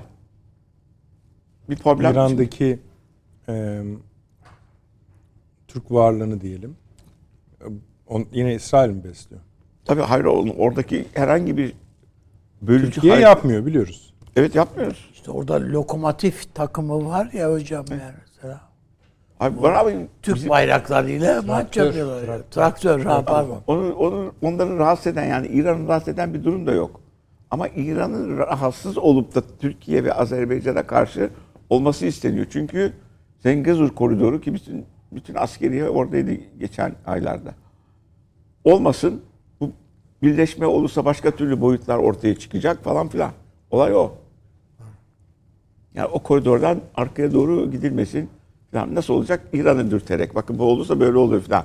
Yakından geçiyor. Tren yolundan milliyetçilik yayılacak. Sınırdan geçen. Yok böyle bir şey. Ama devamlı bir adam vardı şey asıldı. Ee, kaos uzmanı Amerika diyordu. Ve bütün Doğru. Bu yazılar çıkıncaya kadar yani 90'lara kadar bütün her şeyi Rusya'dan görüyorduk.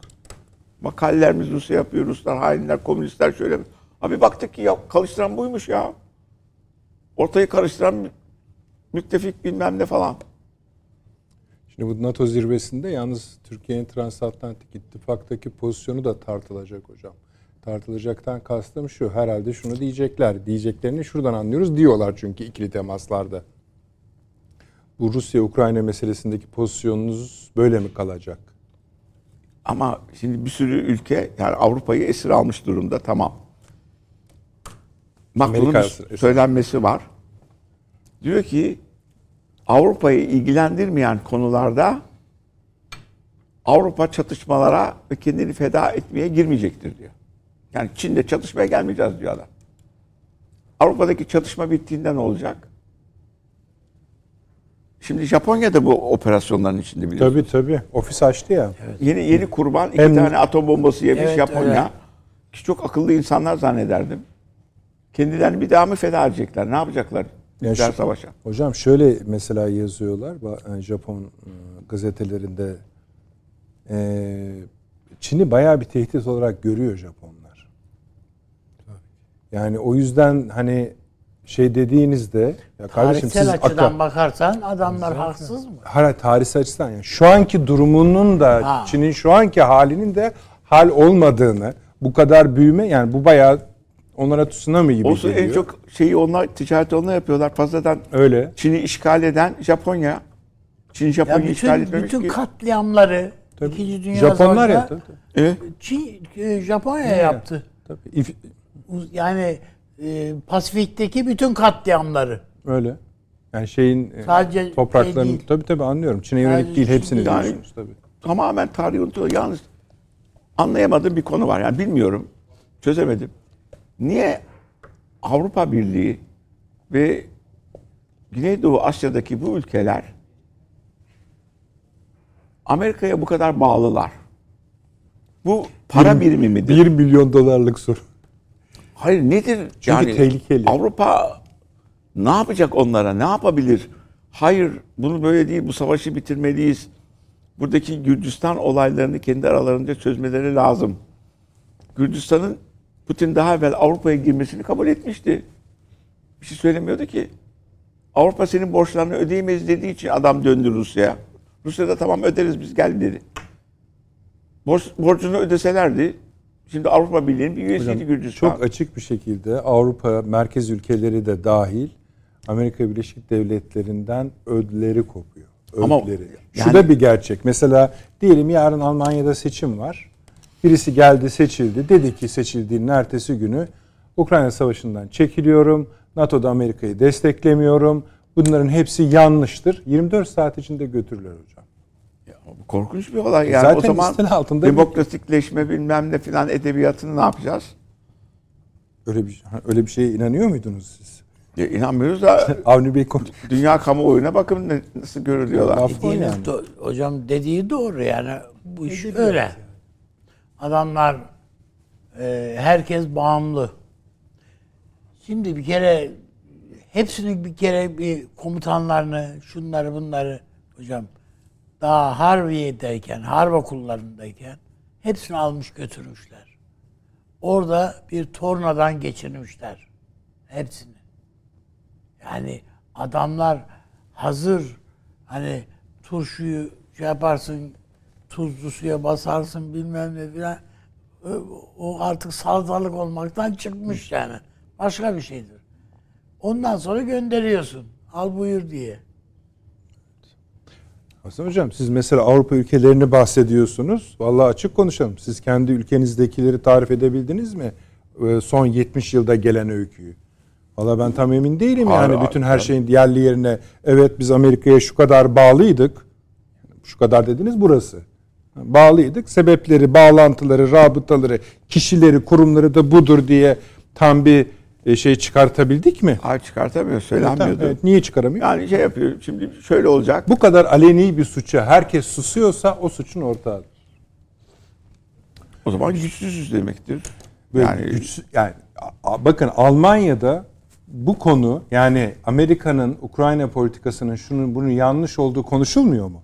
Konuşuluyor. Konuşuluyor. Biz de burada Almanya'yı Berlin'i değerlendirirken bu seslere, itirazlara yer verirken şöyle konuşuyoruz. İşte Alman devleti içinde bir klik. Yani böyle konuşulabiliyor. Onlar da korkuyorlar. Siz kendiniz iki hafta önce söylediniz. Gittiniz uluslararası to- toplantıya.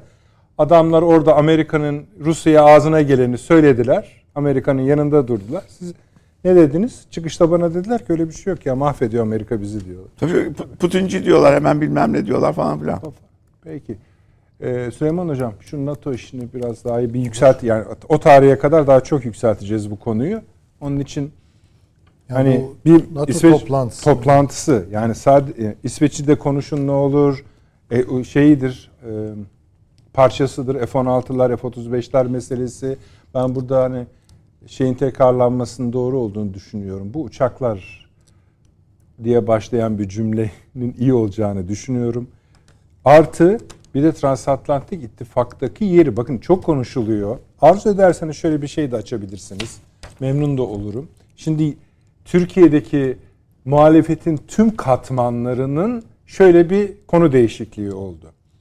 Türkiye'nin ekonomik sıkıntıları nedeniyle batıya yeniden vaziyet etmesi yani onların diliyle söylemiyorum kibarca söylüyorum. Doğal olarak bunun bir bağlılık yaratması, bağımlılığı tazelemesi, bunun da üzerine Türkiye siyasetine etkisi olması bakın. bir de böyle bir şey dönüyor. NATO da onun tezahürlerinden zamanlama açısından biri. Buyurunuz. Estağfurullah. Şimdi şöyle söyleyelim. Bu İsveç meselesini önce e, tekrar tabii, tabii. hatırlatmak isterim. Yarınki toplantıyı da ben de hatırlatayım. Evet yani, yani bu İsveç'in NATO'ya girme meselesi veya e, Finlandiya'nın NATO'ya dahil edilme meselesinin e, doğrudan doğruya Amerika Rusya veya Ukrayna savaşı yani Rusya Ukrayna savaşı ile bir alakası yok. Bu kutup meselesidir. Yani bu bir kere onu anlayalım. Şimdi bir süreç işliyor ve baktığınız zaman bir güneş batıyor, başka güneşler doğuyor. Nerede? Orta ve Doğu Avrupa'da. Battan, daha doğrusu batırılmak istenen güneş Almanya. Böyle başka güneşler doğuyor. Mesela Polonya ışıyor. Böyle Baltık e, devletçikleri var. Böyle pazumazu gösteriyorlar. Yani bunlar irili ufaklı devlet midir, kanton mudur, site midir çok anlayamayacağım. Kusura bakmasınlar yani Estonyalılar, Litvanyalılar, Letonyalılar falan. Çok şirin, çok güzel yerler tabii. Halklarına da söyleyecek bir şeyimiz yok. Yani siyasal bir cesamet Formlarını olarak tanımlayamıyor. biraz cesametlerin üstünde konuşuyorlar. Şimdi, evet. Yani Baltık konuşuyor. Yani, ve Almanya susuyor. En fazla ona eskisi gibi solo vermiyorlar. Koronun içinde cılız bir ses olarak tutuyorlar. Polonya'nın daha çok sesi çıkıyor. Kıyamet kopuyor. Tabii tabii canım. Toprak Şimdi matrak bakın, söylüyor yani. Baltık deyince ve onun e, uzantısında o buzulların eridiği ve Çin'e müthiş bir fırsat, bir ticari yol olarak sağlayan bir de muazzam maden kaynakları filan bu Rusya'nın kontrolünde sözüm ona. Tam da kontrolünde değil tabii ki. Şimdi dolayısıyla Rusya Çin'le burada işbirliği yapmak zorunda. Çok mu bayılıyor buna? Hiç zannetmiyorum. Ama başka yolu yok. Çıkar yolu yok. Ve hemen öbür tarafta bir güç kümelenmesi oluyor. Yani Doğu Batı çatışmasını, gerilimini kuzeye taşıdık. Baltık ve Baltık üstüne taşıdık. Eskiden daha böyle kıtasal değil mi ya Asya, işte ne bileyim Avrupa falan gibi konuşulurdu. Bunu istiyorlar. Yani onun için e, gerek e, İsveç'i gerek e, Norveç'i buna dahil ettiler. Muhtemelen söyle, söylenen şey şudur onlara. Bu paylaşımda siz de bir parça koparacaksınız. Yani bunlar da tabii durduk yerde bence girmedi. Yani çünkü şu soruyu anlayamıyoruz. Demin Hasan Hocam da sordu yani nasıl oluyor bunlarda beyin yok mu? Var bir beyin tabii ki. Böyle çalışıyor ama. Almanya'ya bundan bir zerre miskal koklatmayacaklar. Anlaşıldı bu.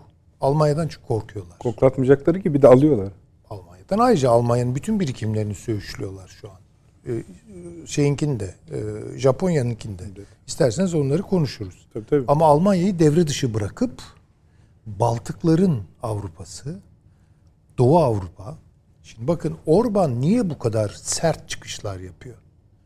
Ya diyor ki bu burada bir büyük bir paylaşım savaşı yaşanacak. Beni bunun içinde malzeme meze yapmayın. Macaristan'ı meze yapmayın. Adamın çıkışı bu. Ülkesini Çünkü korumaya çalışıyor. Korumaya çalışıyor tabii. Yoksa oraya da girecekler tabii ki. Ve tabii Doğu Avrupa. Yani Çekler, Slovaklar, ne bileyim aşağı Romanya, Bulgaristan ve bu Karadeniz'i de kuşatıyor. Böyle bir bu yeni Avrupa biliyor musunuz? Hani burada Fransa periferide kalıyor. Zaten Fransa ile Almanya'ya bastırılıyor. eski Avrupa diyorlar. Tabii. Bu kimin Avrupası biliyor musunuz? Bu İngiltere'nin Avrupası. İngiltere oynuyor oraya. Çok açık. Dolayısıyla Türkiye'yi bu konuda sıkıştıracaklar. Şimdi bu İsveç'in dahil edilmesi edilmemesi meselesi Türkiye şey yaptı. Hani böyle e, bazen güreşlerde filan olur ya yani kesin yener dediğiniz bir pehlivan çok zayıf bir noktasından yakalanır. Kurt kapanına filan alır bu diğer pehlivan onu. Daha güçsüz olmasına rağmen burnunu minderde sürter. Yani öbürü debelenir debelenir bir türlü çıkamaz. Yani çıksa belki işi bitirecek falan ama o yapmaya Vallahi Yakalanmıştır bu- ha, diyor. NATO'nun bütün günahları bugüne kadar Türkiye'ye yaptığı günahları İsveç burnundan yakalanarak Türkiye tarafından mindere sürtülüyor şu an. Şimdi bu ne kadar sürecek? Ne kadar sürecek onu bilmiyorum. Ama benim yani öngörebildiğim yanılma payımı tamamen e, bir tarafa koyuyorum. Yanılabilirim de. Fakat e, eğer seçimi, bizdeki seçimi muhalefet kazansaydı bu iş çantada keklikti. Keklik değil bitmişti. şimdi. Bitmişti yani. Şimdi o zaman bazı dostlar yok ya bu uluslararası ilişkiler, devletler arası ilişkiler öyle olmaz. Başka şeyler olur. Türk-Rus ilişkileri öyle hükümet değişmesiyle değişmez. Öyle bir değişir ki. Öyle bir Tabii değişirdi tabii ki. hiç şüphesiz. Öyle tam bir da böyle olduğu için problem yaşanıyor zaten. Boşuna mı çıktı o Rusya meydan okumalar bilmem ne? Tabii, tabii Değil mi? canım. Ee, olmadığı için bu. Şimdi benim e, yani ne diyelim ona e, izlenimlerim muvacihesinde, çerçevesinde Tahminim diyorsunuz. e, Erdoğan'ın e, Sayın Cumhurbaşkanı'nın e, bu kurt kapanına devam ettirme niyeti olduğunu düşünüyorum. Yani İsveç'i onaylamayacak diyorsunuz. Bu kısa vadede olmayacak. Yani böyle Vilnius'a yetişsin falan. Eğer bu oluyorsa, Avni Bey çok kızacak size. ya eğer bu olursa o zaman tabii başka şeyler söyleyeceğiz. Bu benim öngörümdür bu. Ha biraz da burada wishful thinking yapıyor muyum? Yani İçinde vardır e, diyorsunuz. birazcık ka- karışıyor şimdi. Siz Ne- de İsveç'ten çıkarıyorsunuz. söyleyeyim Yılların Yani hayır yani Erdo- Erdoğan için, Tayyip Erdoğan için e, bu güreşi, bu kurt kapanında devam ettirmek ve İsveç'in burnunu biraz daha kanatmak ya gidebileceği yere kadar bunu yapacak yani. Yani orada işte yasayı değiştirdik.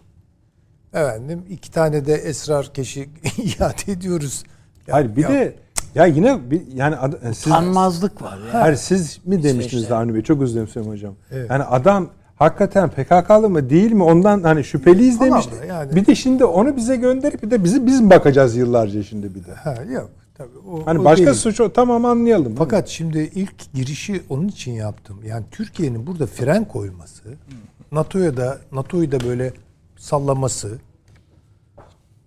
aslında büyük bir iş yani. Şimdi o sürece baktığınız zaman kutupların paylaşımı bilmem ne yeni Avrupa merkezlerinin oluşumu falan ya baya tekere çomak sokmak diye yani bir tabir vardır. Türkiye baya NATO tekerine çomak sokuyor demektir bu. Şimdi tabii bu e, NATO'nun dingilini kırmak falan bunlar kolay işler değil tabii ki. Ama yani bunu götürebileceği yere kadar bence Türkiye götürecek. Ama neyin karşılığında gerçekten evet diyecek buna?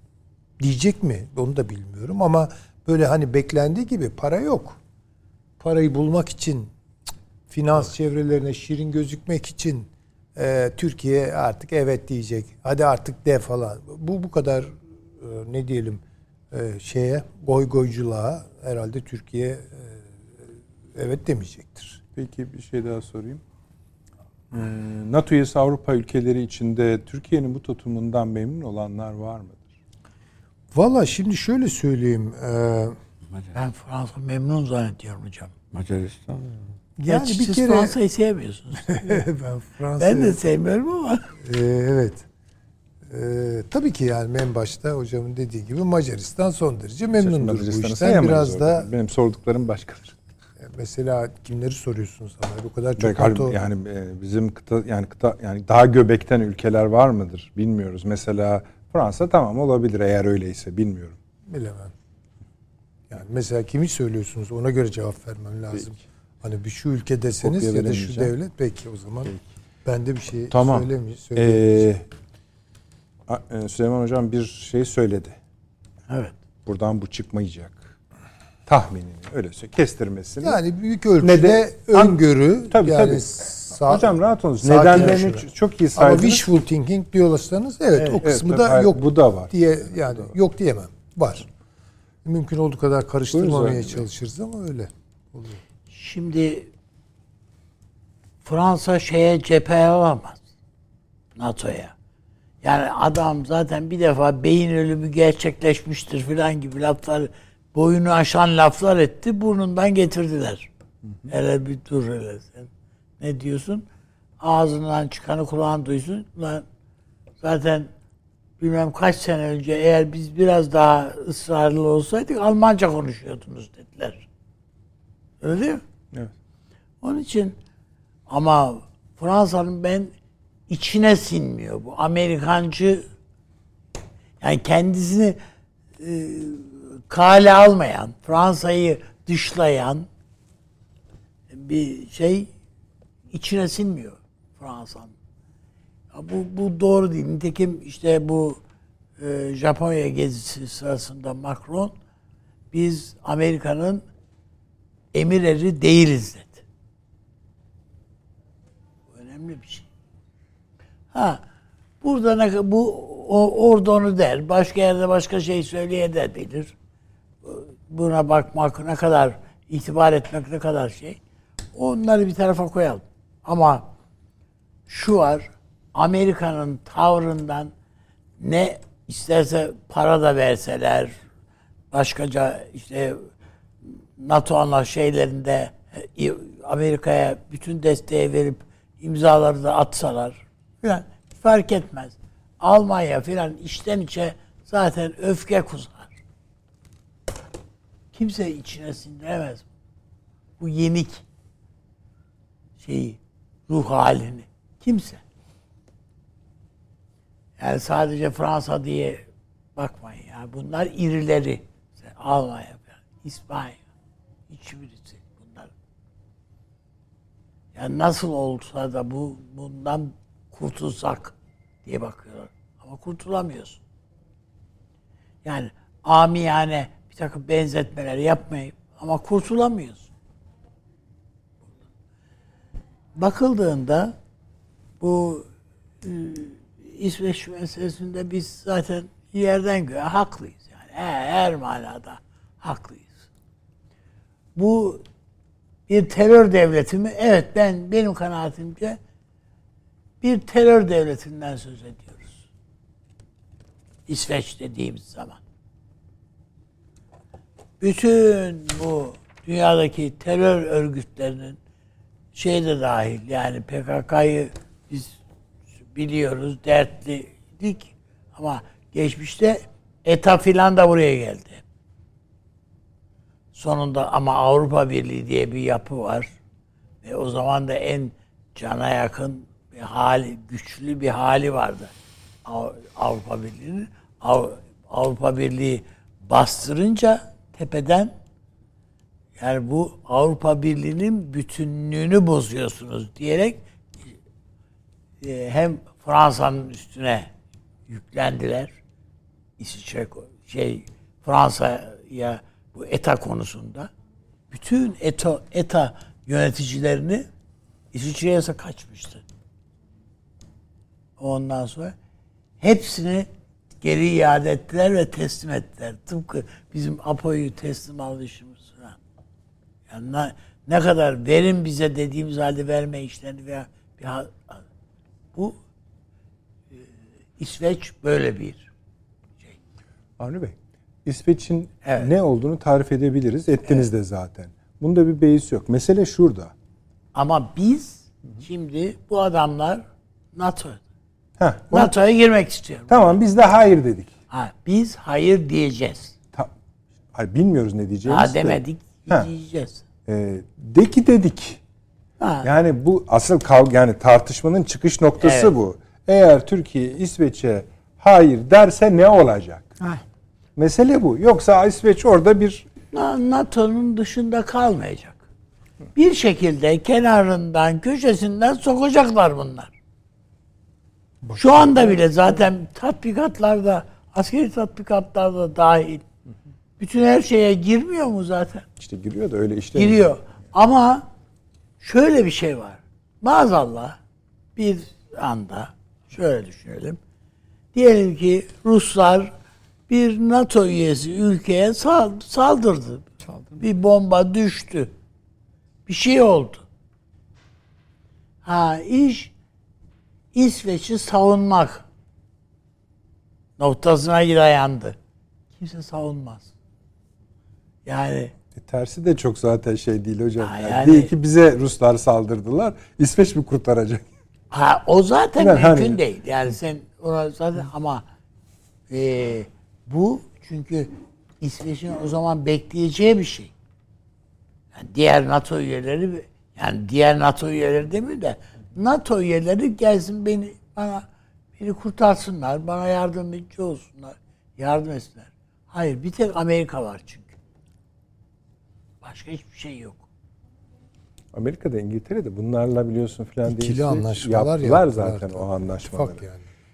Yani Sizin e, karar- Dolayısıyla Türkiye hayır sonuna yani sonuna kadar demeyeyim ama dayanabildiği kadar direnebildiği kadar Türkiye Peki ABD ve NATO'dan dönüşü nasıl olur bunun? Yani ne derler Türkiye'ye? Bir şey diyebilirler mi? hayır ya da derlerse ne diyecekler derler? yani bir F-16 hakkın hakkınız var. Hasan Bey diyor ki F-16'ları vermezler. F-16'ları vermeleri artık belli bir noktadan sonra önem arz etmeyebilir. Başka ülkeden alırlar. Ha. Yani e, alabileceğimiz silahla alabileceğimiz uçaklar var yani. Tamam. hayır. F-16'lar konusunda bir şey söyleyeceksiniz yoksa? Yok yani F-16'larla ilgili de Geliyor. söyleyebilirim. Yani F-16'ları vermeye bugün e, karar vermiş olsa bunun için kongrenin bir kere karar vermesi lazım. E, veya ikinci bir şey kongreye rağmen başkanın Başkan. inisiyatif alması bu o- çok ağır Hele bir seçim şey. yılında Ha, yok olmaz öyle bir şey. Neyse yani sonuçta bu mu bunun Hocam karşılığı? bir tane senatörün Yani direnmesi yüzünden veremediğini söylemesi bir Amerikan başkanının yalan söylemesi yalan demek. söyle şöyle yapıyorlar zaten. yani, yani. diyorlar ki ya biz istiyoruz esasını ama bu işte Ahmet'i ona şey ikna bozuyor edemedik. kongre ya maalesef falan. İyi polis kötü polis numaraları. Aslında tabii ki vermeyecekler. Vermek de istemiyor. Türkiye şundan emin olmak istiyor. Benim gördüğüm kadarıyla. Yani bu Batı ile olan ilişkilerin geriye çevrilebilir, döndürülebilir bir tarafı var mı yok mu? Şimdi bu F-16'larla ya da şu aralar işte biraz sıcak para peşindeyiz haklı olarak. Yani gelen veya gelebilecek olan sıcak paralarla ölçülebilir bir tarafı yok. Hep orayla ölçüyor çünkü bazıları da. Onun için yani eleştirel söylüyorum bunu. Orayla ölçülebilir bir tarafı yok. Çünkü e, NATO mermer NATO kafa diye bir söz vardır ya yani. Batı Türkiye ilişkileri bu durumda. Yani bunu Türkçe anlamayalım. Bu Grekçe bir ifadedir. NATO Marmaris NATO bir şeydir. Şimdi bakın Türkiye Batı ilişkilerini biz ki kaç yıldır konuştuğumuzu bilmiyorum. Ve orada bir sonuca da vardık biliyorsunuz. Onun Bize üzerinden de o iş yani. Ha, tabii. Hani onun üzerinden de bir yere gelindi. Hala konuşuluyor işte. konuşuluyor ama şunlara dikkat edelim bakın. Türkiye bunları bence hesaplıyor. İlk gündemi söylerken e, işaret ettiğiniz Amerikalıların söylediği altı devlet var. Bunlar Türkiye'nin şey dünyanın jeopolitiğini sarsıyor. Yani bizim için problem çıkarıyor diyor. Tabii tabii mutlu Açı- değiller. o. Karışıklık Yani var diyor. Tercüme ederseniz böyle. Bunlardan kendisi biri. Türkiye. Tercümeye de gerek yok. bunlardan Buyurun. biri Türkiye. Net olarak. Şimdi şöyle düşünelim. Ee, biz güzel. Şimdi Kafkasya barışını konuşuyoruz. İşte Türkistan'la Türkiye'nin birleşme meselesi yani ticari anlamda yakınlaşma, ön yolların plana, ön döşenmesi. plana çıkmaları durumu karmaşık hale getiriyor. İşte tamam yani. Evet. Karmaşık dedi o işte yani. Değil. Razı Ama oluyor. şimdi şunu şunu söyleyeceğim. Bu bunu önemli buluyorum ben. Şimdi bazı haberler okuyoruz. Mesela Türkmenistan gazını İran üzerinden Körfez'e çekiyor. Körfez yeni bir yeni bir hap haline geliyor. Bakın bu çok önemli bir şey. Çin arka var bunun arkasında. Bakın Türkistan'dan daha doğrusu Türkmenistan'dan petrol biz bekliyoruz yani Hazar üzerinden gelecek falan. Böyle işlemiyor şu an gidişat. Hep şey birleşiyor. Bakın şu an bizim bölgemizde en fazla yıldızı parlayan bölge Körfez.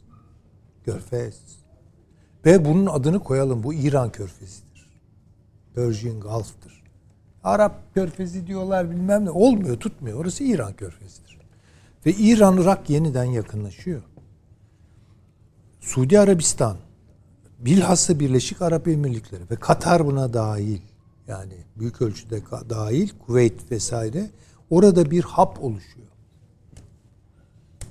Bu, bu Türkiye'nin bunu düşünmesi lazım. Yani şimdi ağırlık nerelere kayıyor? Demin Hasan Hocam gayet güzel söyledi. Yani Amerika Birleşik Devletleri bu körfez elinden kayıyor gidiyor. Ya bu petrodolar gidiyor demektir.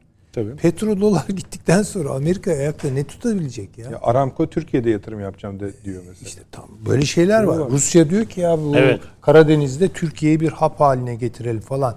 Yani Türkiye'nin bundan sonra stratejik tercihlerinde müthiş bir çeşitlilik geliyor. Bu çeşitliliğin yol aç- açabileceği iki sonuç var. Biri dehşet bir kafa karışıklığı. Bakın bu risklerden birini söylüyorum. Dehşet bir kafa karışıklığı, ezberlerle hareket etmek ve çok geri dönülemez bir hata yapmak. İnşallah olmaz. İkincisi bunların arasında en optimal olanı seçebilecek bir sağlam duruş, bir meseleleri soğutarak barışla altını döşeyerek falan götürme meselesi. İnşallah bu olur. Türkiye'ye de bu yakışır. Devlet tabii. olarak bu yakışır zaten. Ee. Türkiye öyle şey değil. Yani bazı birileri söylüyor ya diyor ki işte mecburen paraya ihtiyacı var. Çok sıkıştık. İşte döviz bilmem ne oldu falan. Şimdi tabii ki para peşinde koşturacaklar ve Türkiye'yi yeniden batıya teslim edecek. Yok ya o kadar mı? O kadar mı basit? Satılık Onlar o kadar biz basit. Bakın şu an Türk ekonomisine finansörler hakim. Finansal ekonomi hakim. Ve bunu ben İşte bu çok da doğal görüyorum. Kör, körfez şeyleri onun için Tabii tabii çok yani önemli. çok çok önemli şu an. Şu an Türkiye'nin hakikaten sıcak para bulması lazım vesaire. Tamam. Bunun için Cumhurbaşkanı Allah'tan hiç bunu kompleks yapmadan açıkladı hocam biliyorsunuz. açıkladı tabii ama şimdi şu Körfez'deki şunda- dostlarımız Türkiye'nin e, ekonomik zorlukları aşmasında destek olacaklar dedi. ama bu ne demek biliyor musunuz? Sadece Körfez diye bir şey yok artık. Çin var. Evet.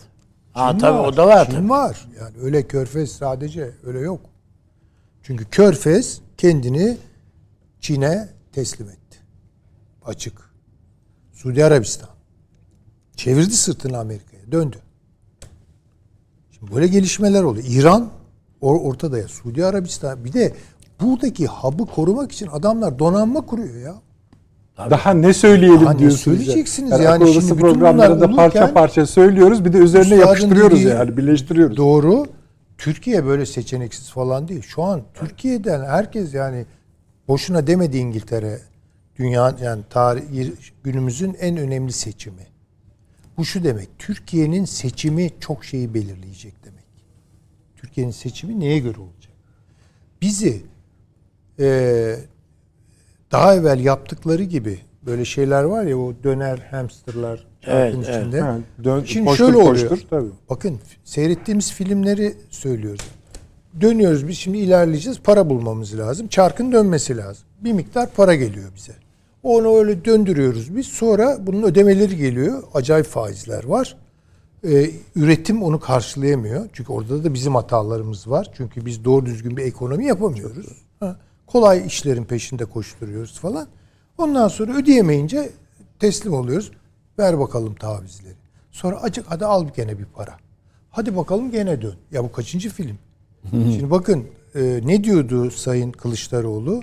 Biz diyordu e, parayı bulduk getiriyoruz. Rakamı da söyledi. Ya Nereden sanki bulduğunu da söyledi. Yani temiz para dedi bir de. Ya sanki böyle temiz paralar var dünyada. Dünyada daha çok kirli paralar var. Bu tip trafiğin konusu olacak. İkincisi ne faizle alıyordun sen bunu? Değil mi yani? Ha. Şimdi diğer tarafa bakıyorsunuz AK Parti yeri geldiği zaman IMF'ye dur diyebildi yani. Dedi. Kapıları kapatabildi.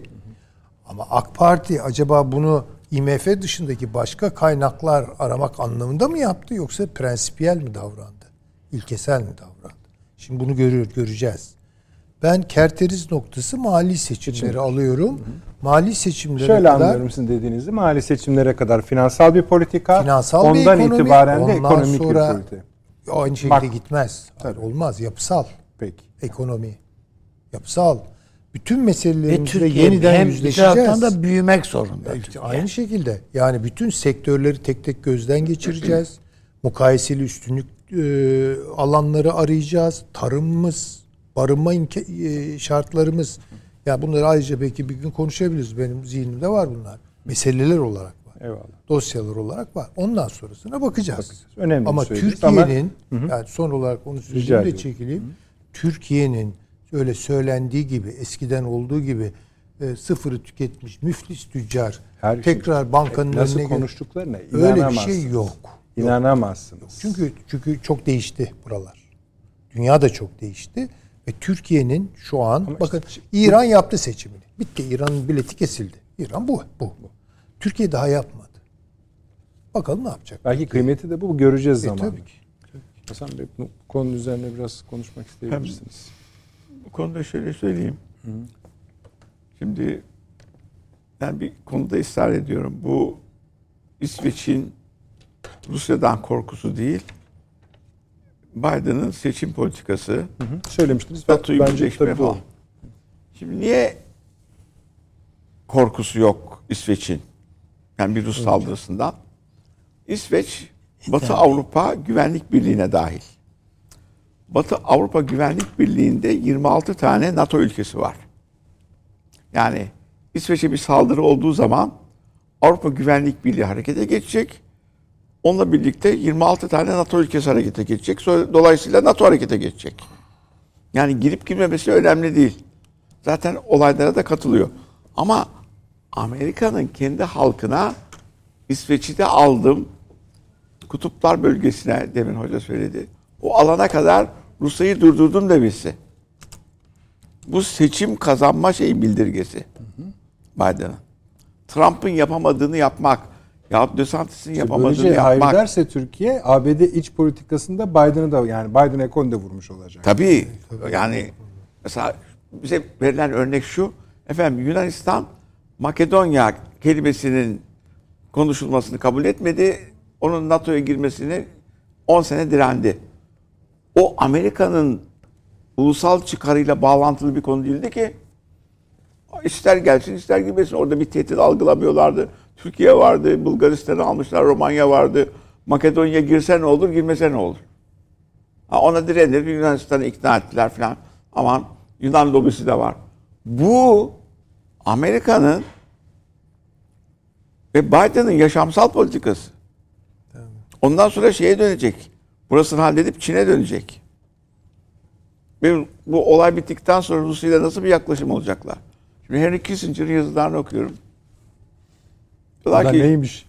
Yani kraliçe dedik bir de 100 oldu hala yani yazıyor. evet, kendisi kımıldamıyor ama kafası çalışıyor. Resim Öyle, var. öyle, öyle. İki adam diyor ki Diyecek bir şey yok. bu diyor politikalar çok sert gidiyor. E, izlenen politika normal değildir. Eğer Çin'le bu uyuşma olmazsa, belli, belli bir paylaşma olmazsa bundan sonraki olayda zaten dünyanın geleceği olmayacak diyor. Şimdi buna giden politikada adam iç çıkarlarını sağlayabilmek için dünyayı tehlikeye atıyor. Burada tehlikeye atıyor. Burada şimdi bu olayın şeyi düşünelim. Ukrayna Savaşı başarılı oldu. Yardılar. Kırım'a kadar girdiler. Adam taktik nükleer silah kullanır mı kullanmaz mı? Hem de nasıl? gerek yok ki. Aynı mesafede Moskova yani. Abi canım. Yani Moskova'ya yani göbeğine giriyorsunuz E, direkt yani. Ana, bu peki bu o zaman arkası. O zaman o da bir Kullanır numara. yani. Kullanır hocam. O da bir numara. İşte bakın Avrupa'nın yaptığı yardımlar ve yetiştirdiği Belarus bugün insanlar başarılı yaptı. gidiyor. Ben dedi onu keyfimden istemedim. Kullanırım dedi. Mealini Alıyorlar söylüyor. tabii canım. İki taraftan nükleer savaşa doğru götürüyor. E, Götürmeyeceğini tahmin ediyorsa el altındaki görüşmeleri bilmiyoruz. Bugün Sıpri açıkladı. 360'mış şeyin sayısı. Bir yıl önce e, 2022 Ocağı'nda Çin'in elindeki nükleer silah sayısı e, 340'mış. 401'e çıkmış. E, Bir yılda. 100 tanesi yeter. 400 bin- yani Ya yer hani yerine yandıktan sonra her toptan- şey yetiyor zaten. aa, 100 tanesi yeter ondan sonrası. Ya şey yapıyor, kullanmayacağını biliyor. Çok da ilerlemeyeceklerini biliyor. E, Avrupa'yı bütünleştirmek için bakın verdiğiniz paralar boşa gitmedi. Çok başarılı hamleler burada elinden gelen yapılıyor. Ama olmayabilir. Çünkü o gizli belgeler yayınlandı. Biz burada tartıştık. Tabii tabii. O Hocam gizli belgelerde başarılı değil dediler. tabii ama Biden'ın e, mahdumu e, Ukrayna'daki silah trafiğini yönetiyor. Ha. Silah şirketleri var arkasında. Çok açık. Yani düşünebiliyorsunuz. Hani nerede ulusal çıkar kelimesi bizim dış politikayı anlattığımız bütün yapı ulusal çıkar üzerine.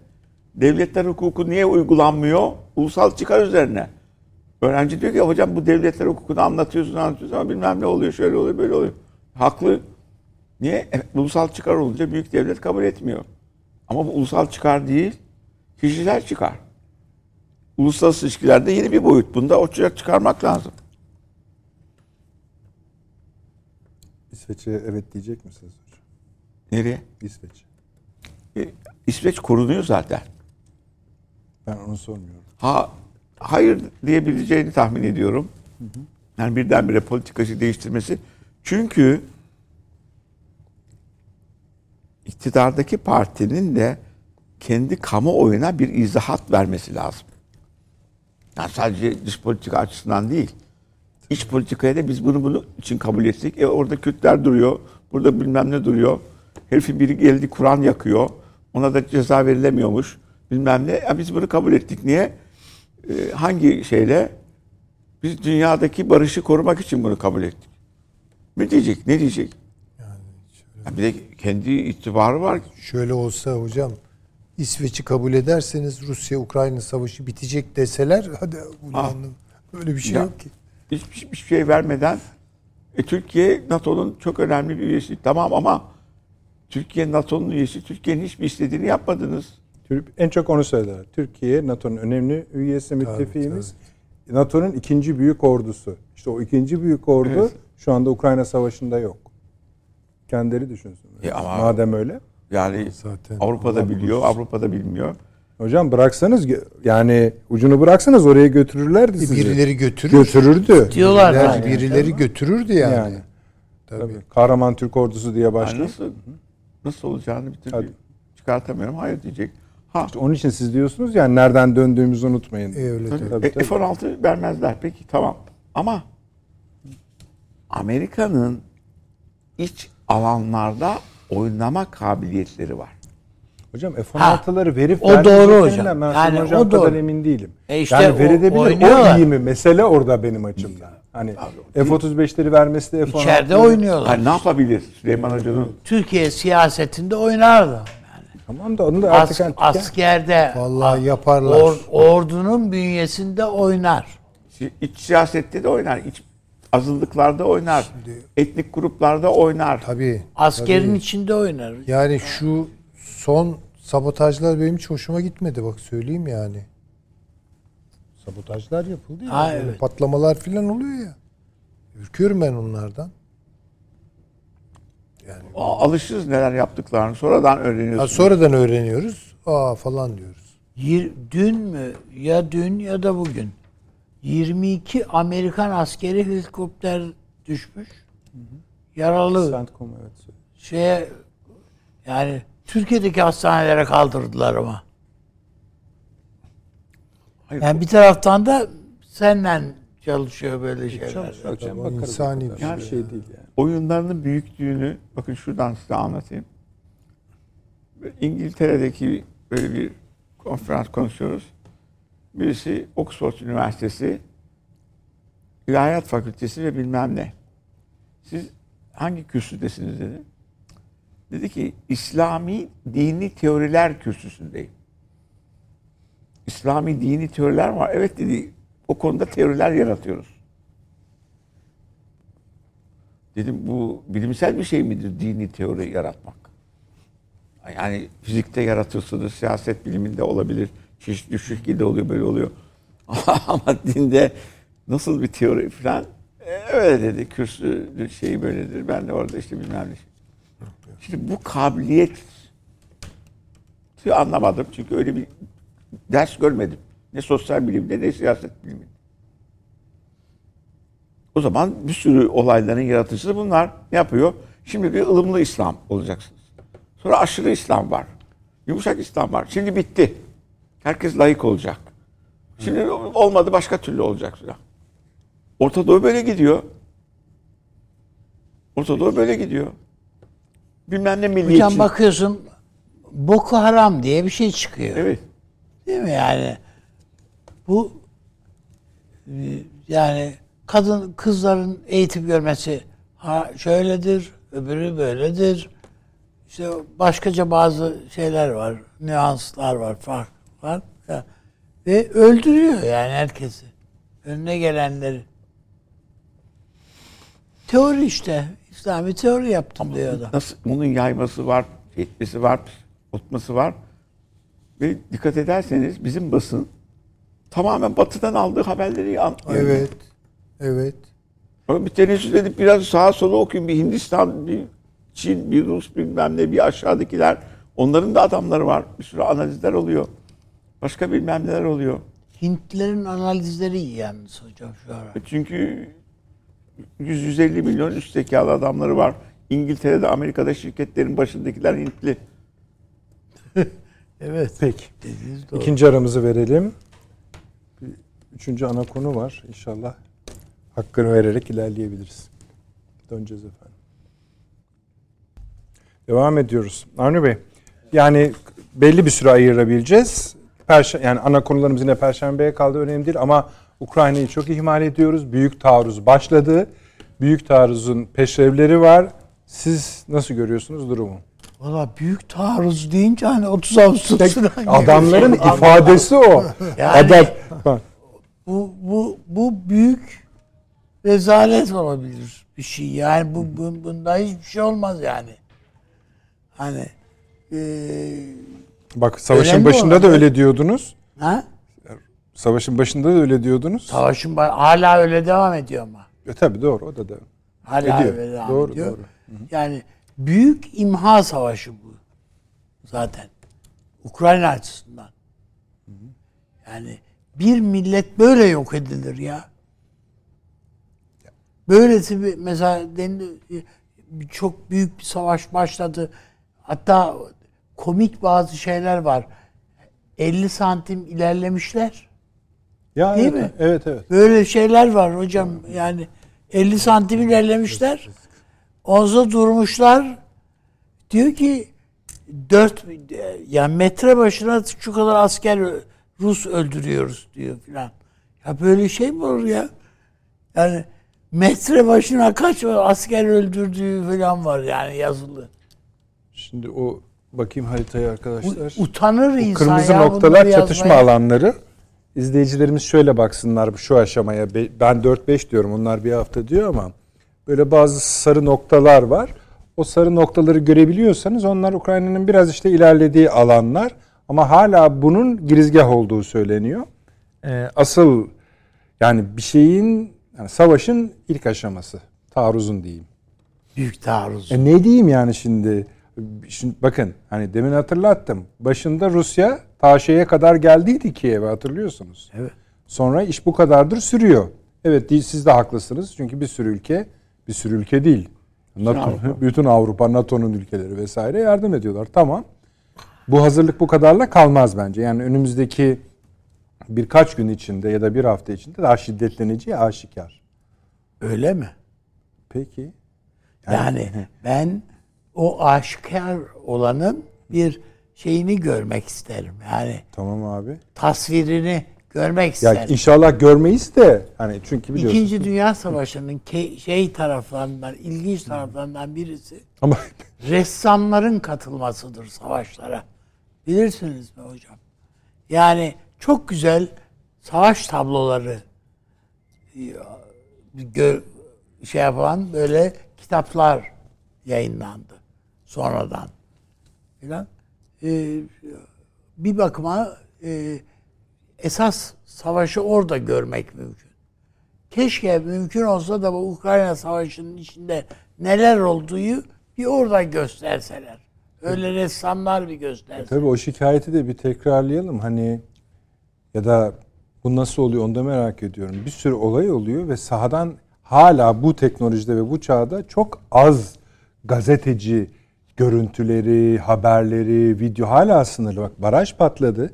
Evet. Barajın son aşamasının büyük bir yıkım görüntüsü bu. Tabii var. Yani binlerce hayvanın telef olması, bir şey, mühimmat sandıkları Karadeniz'de vesaire falan.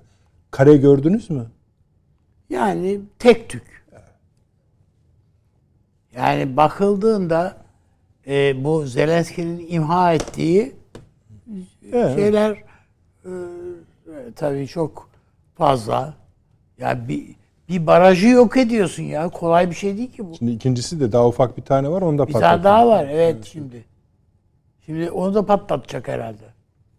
Şeyde mutabık mısınız? Bu Amerikan başkanlık seçimlerine kadar sürdürecekler bunu.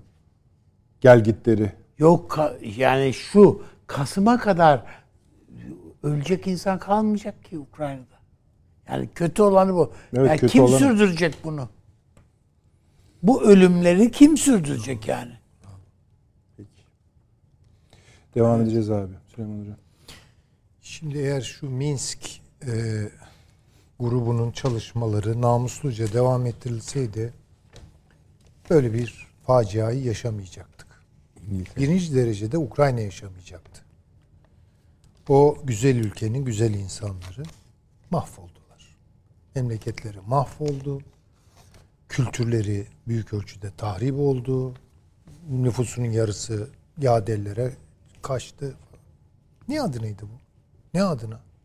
Yeniden yapılanması için bir rakam açıkladılar. Eh yani. O rakamlar Yüz falan milyarlar. Hiçbir şey şey, kalır, hiçbir şeydir o. o yok olan insanların bir bedeli yok ki. Ne içindi? Öyle gidelim. Yani ne içinde? Şunun içinde. Amerikan ekonomisi geri döndürülemez bir şekilde Çin'e doğru çöktü ve bütün dinamizmini Çin'e ihraç etti. Paniklediler. Bütün bu e, şeyin, çöküşün deliklerini kapatmak için insafsızca para bastılar. Ve bütün dünyayı da böyle köpükler içinde bıraktılar. Şimdi bunun çevrimleri akıl dışı boyutlara vardığı için bir türlü yapılamıyor. Yapılamayınca bu sefer çok daha ağır sorunlar yaşamaya başladılar. Çıkış yolu. Bakınız bu 19. asırda toprağı bol olsun. Rosa Luxemburg'un kurduğu Rosa Luxemburg'un kurduğu denklemin tıpkısıdır. Ekonomik krizler militarist ekonomileri doğurur. Militarist ekonomilerin tüketimi de savaştır. Bunu kadıncağız Evet. söyledi. De biz bunu bugün aynen görüyoruz. Savaş e, üzerinden, tabi savaş Rosa Luxemburg'un yaşadığı dönemde nükleer tehlike riskini barındırmıyordu. Bugün bu var ve buna rağmen oluyor. Buna rağmen oluyor. Evet. Gözü karalığı düşünebiliyor musunuz? Böylelikle ne yapıyorlar? Ukrayna'yı pilot bölge, tüketim sahası olarak görüyorlar. Rusya'yı yormak istiyorlar. Kuzeyde dirensiz bırakacaklar çünkü Arktik bölgesini tam kontrol etmek istiyorlar. Çin e, Rusya bağını kopartmak istiyorlar. Rusya'yı yalnızlaştırarak. Hindistan Rusya bağını kopartmak istiyorlar. Avrupa Rusya bağını kopartmak istiyorlar. Bütün hikaye bu. Üçüncü e, boyutu da bunun Avrupa'nın birikmiş paralarına, fonlarına, bizzat Almanya'nın en başta ve Japonya'nın ve Körfez'in ne kadar nerede para varsa bunların üzerine çökmek istiyorlar. Hocam süremiz kısıtlı olduğu için yani isterseniz biraz bu kısmı perşembeye bırakalım. Savaşla ilgili yani sahadaki durumda bir olası siyaseten Efendim işte yoksa Batı bunu cephesinde anlatmam şunun içindi. Yani bunu o çok oraya bağlayacak. da uzun olduğunu biliyorum. Tabii şuraya bağlayacaktım. Yani arayı doldurabiliriz daha sonra. Dolayısıyla bu savaşın devam ettirilmesi lazım. Siz yani Yani bu savaşın finalizmi yok. Yani bu, daha doğrusu finalist bir kafayla, düşünceyle ya bu savaş nasıl bitecek? Ruslar mı yenecek onlar? Hayır. Böyle devam ettirecekler. Get götürebildikleri noktaya kadar. Ya siz şöyle bir şey bekliyor musunuz? Yardılar bütün barikatları, Rus barikatlarını. Moskova'ya yürüdüler. Kırım'a girdiler tamam mı? Kırım'a girdiler mesela veya işte Donbas'ı yeniden ele geçirdiler. Rus ordusu panik halinde kaçıyor. Peki bunun sonucu nedir biliyor musunuz? Basarlar düğmeye. savaş. Basarlar düğmeye. Tabii hocam nükleer savaş yani orada. Bu, bu böyle bir şey olabilir mi? Olamaz. O halde ne olabilir? Kilitlenir orada savaş. Ukraynalılar ölürler. Ruslar ölürler. siyasi takviminiz nedir? Yani Efendim? bunu sonlandırabilecek siyasi takviminiz Vallahi bunu ne son bunu Ya e, savaş tam Amerika, hayır bu Biden ekipleri kaldığı sürece Soros Seçimler kışkırtmacılığı devam ettiği sürece dünyada bunun bir çözümü yok. Bu daha da kötü tırmanır, daha da kötü noktalara gelir. Ama Amerika'da bir iktidar değişimi olursa 2020 bir kere 2024'e kadar ben orada barış falan ummuyorum yani. Söyleyeyim. Eh, başkanlık seçimlerine denk E geliyor. o işte. yani aşağı yukarı odur. Peki. Hocam Hasan bu hocam. büyük devletlerde, süper devletlerde kin daha devam ediyor. Tevaris ediyorlar. Peki. Hasan Bey buyurunuz. Yani, Yani jeopolitik analizini devam ettireceğiz, siyasi analizi devam ettireceğiz. Ama şimdi bir başka savaş var. Yani savaşın ikinci dö- dönümü mü diyeyim, bölümü mü diyeyim o başlamış durumda. geçen sefer de bunu konuştuk ama Daha çok konuşacağız hocam. ben şimdiye kadar Seçimde Amerika. hazırlık yapıyoruz. Büyük saldırıya geçeceğiz diye bir askeri strateji duymamıştım. Yani büyük işte Amin abi büyük taarruzdan bahsetti. Öyle diyor işte Atatürk telefon ediyor. ediyor. Evet. Ağustos ayında geliyoruz ha filan. Onlar da tak öyle değil. Gizli gidiyor atları bilmem nereden geçiriyor arkadan dolanıyorlar. Hazırlık yapılıyor, balolar veriliyor işte girilmediği falan diye. Bu, bu nedir bu? Yahut anlamadığımız yeni bir dünya stratejisi ortaya çıkıyor. Ben geliyorum. Ben Kemal geliyorum. Evet.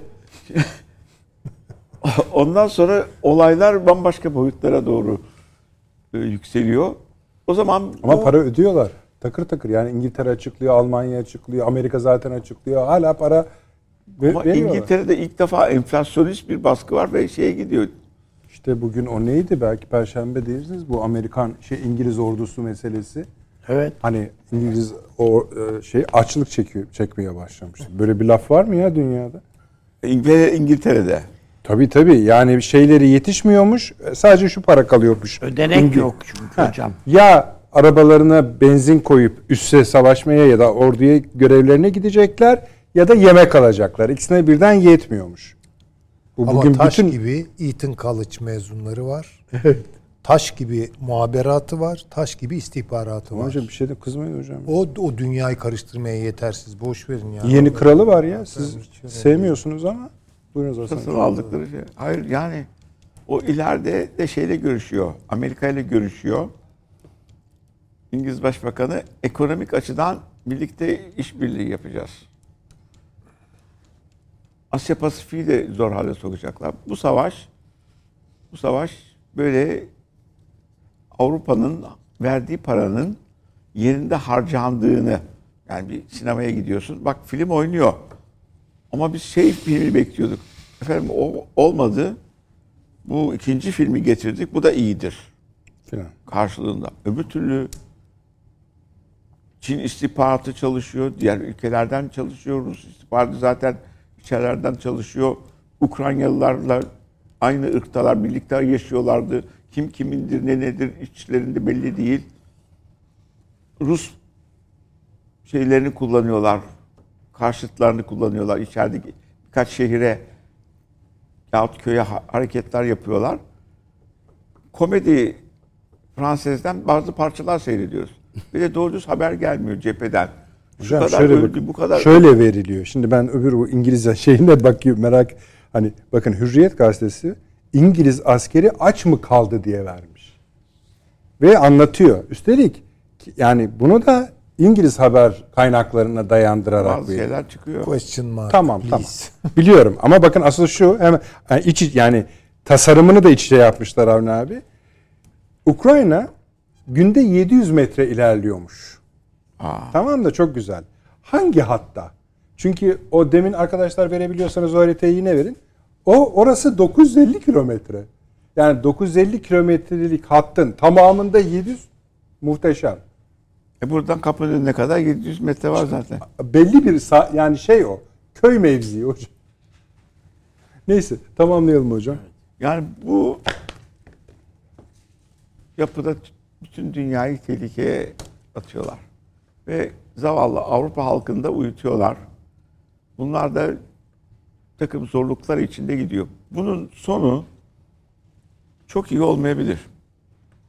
Yani bu, bu olumlu bir sonuca doğru gitmiyor. Bakın gıda zincirleri bozuldu.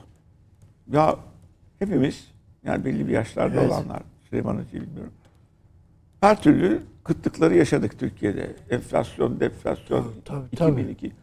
Ama hiç gıda alamayacak fiyatlara gelmemişti dünya.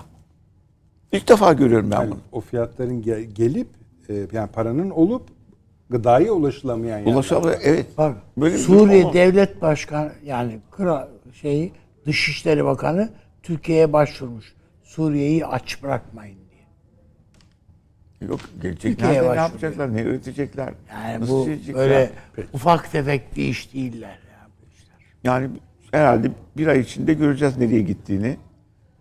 Dua ederim bu Amerikan ım, dış, dış politikasının o değişmez unsurlarından birine dönüşmesin. Yani çünkü bazı politikalar hiç değişmez Amerika'nın ki hangi hükümet gelse devam eder her neyse. Ya 45'ten sonra hangi savaşı kazandıklarını bana bir size anlatsın. Ben sayayım ben size sayayım. Vietnam'ın peşinden, Afganistan'ın peşinden, Orta Doğu'yu zafer çığlıkları 2003 yılında şeyin üzerine çıktı George W. Bush. Bu zaferimiz devamlı. Ondan sonra buraya surge lazım. Yeni bilmem Petraeus'u getirdiler. Da Daesh durdu. Daesh'ler şeyden kaçtı. Küba'daki kamplardan geldi burada lider oldular. Onlar bilmem ne ayrıldı. Şu Peki. konular ortaya çıktı. Çok küçük bir şey sor, sorabilir miyim hocama? Ee, benim 10 bin kilometre e, ötede kaybettiğim bir savaş benim kaybettiğim bir savaş mıdır? Değil tabii. Abi rejiden diyorlar ki Avni abi mikrofonları çıkardı bir şey söylerse duyulmaz. Ama en azından eve, götür, eve, eve götürmesin diyor. Avni abi çok Yok, çok teşekkür ediyorum. Teşekkür ederim. Süleyman Hocam ağzınıza sağlık. Aslan Hocam yoruyoruz sizi. Teşekkür ederiz. Perşembe devam edeceğiz efendim. İyi geceler diliyoruz.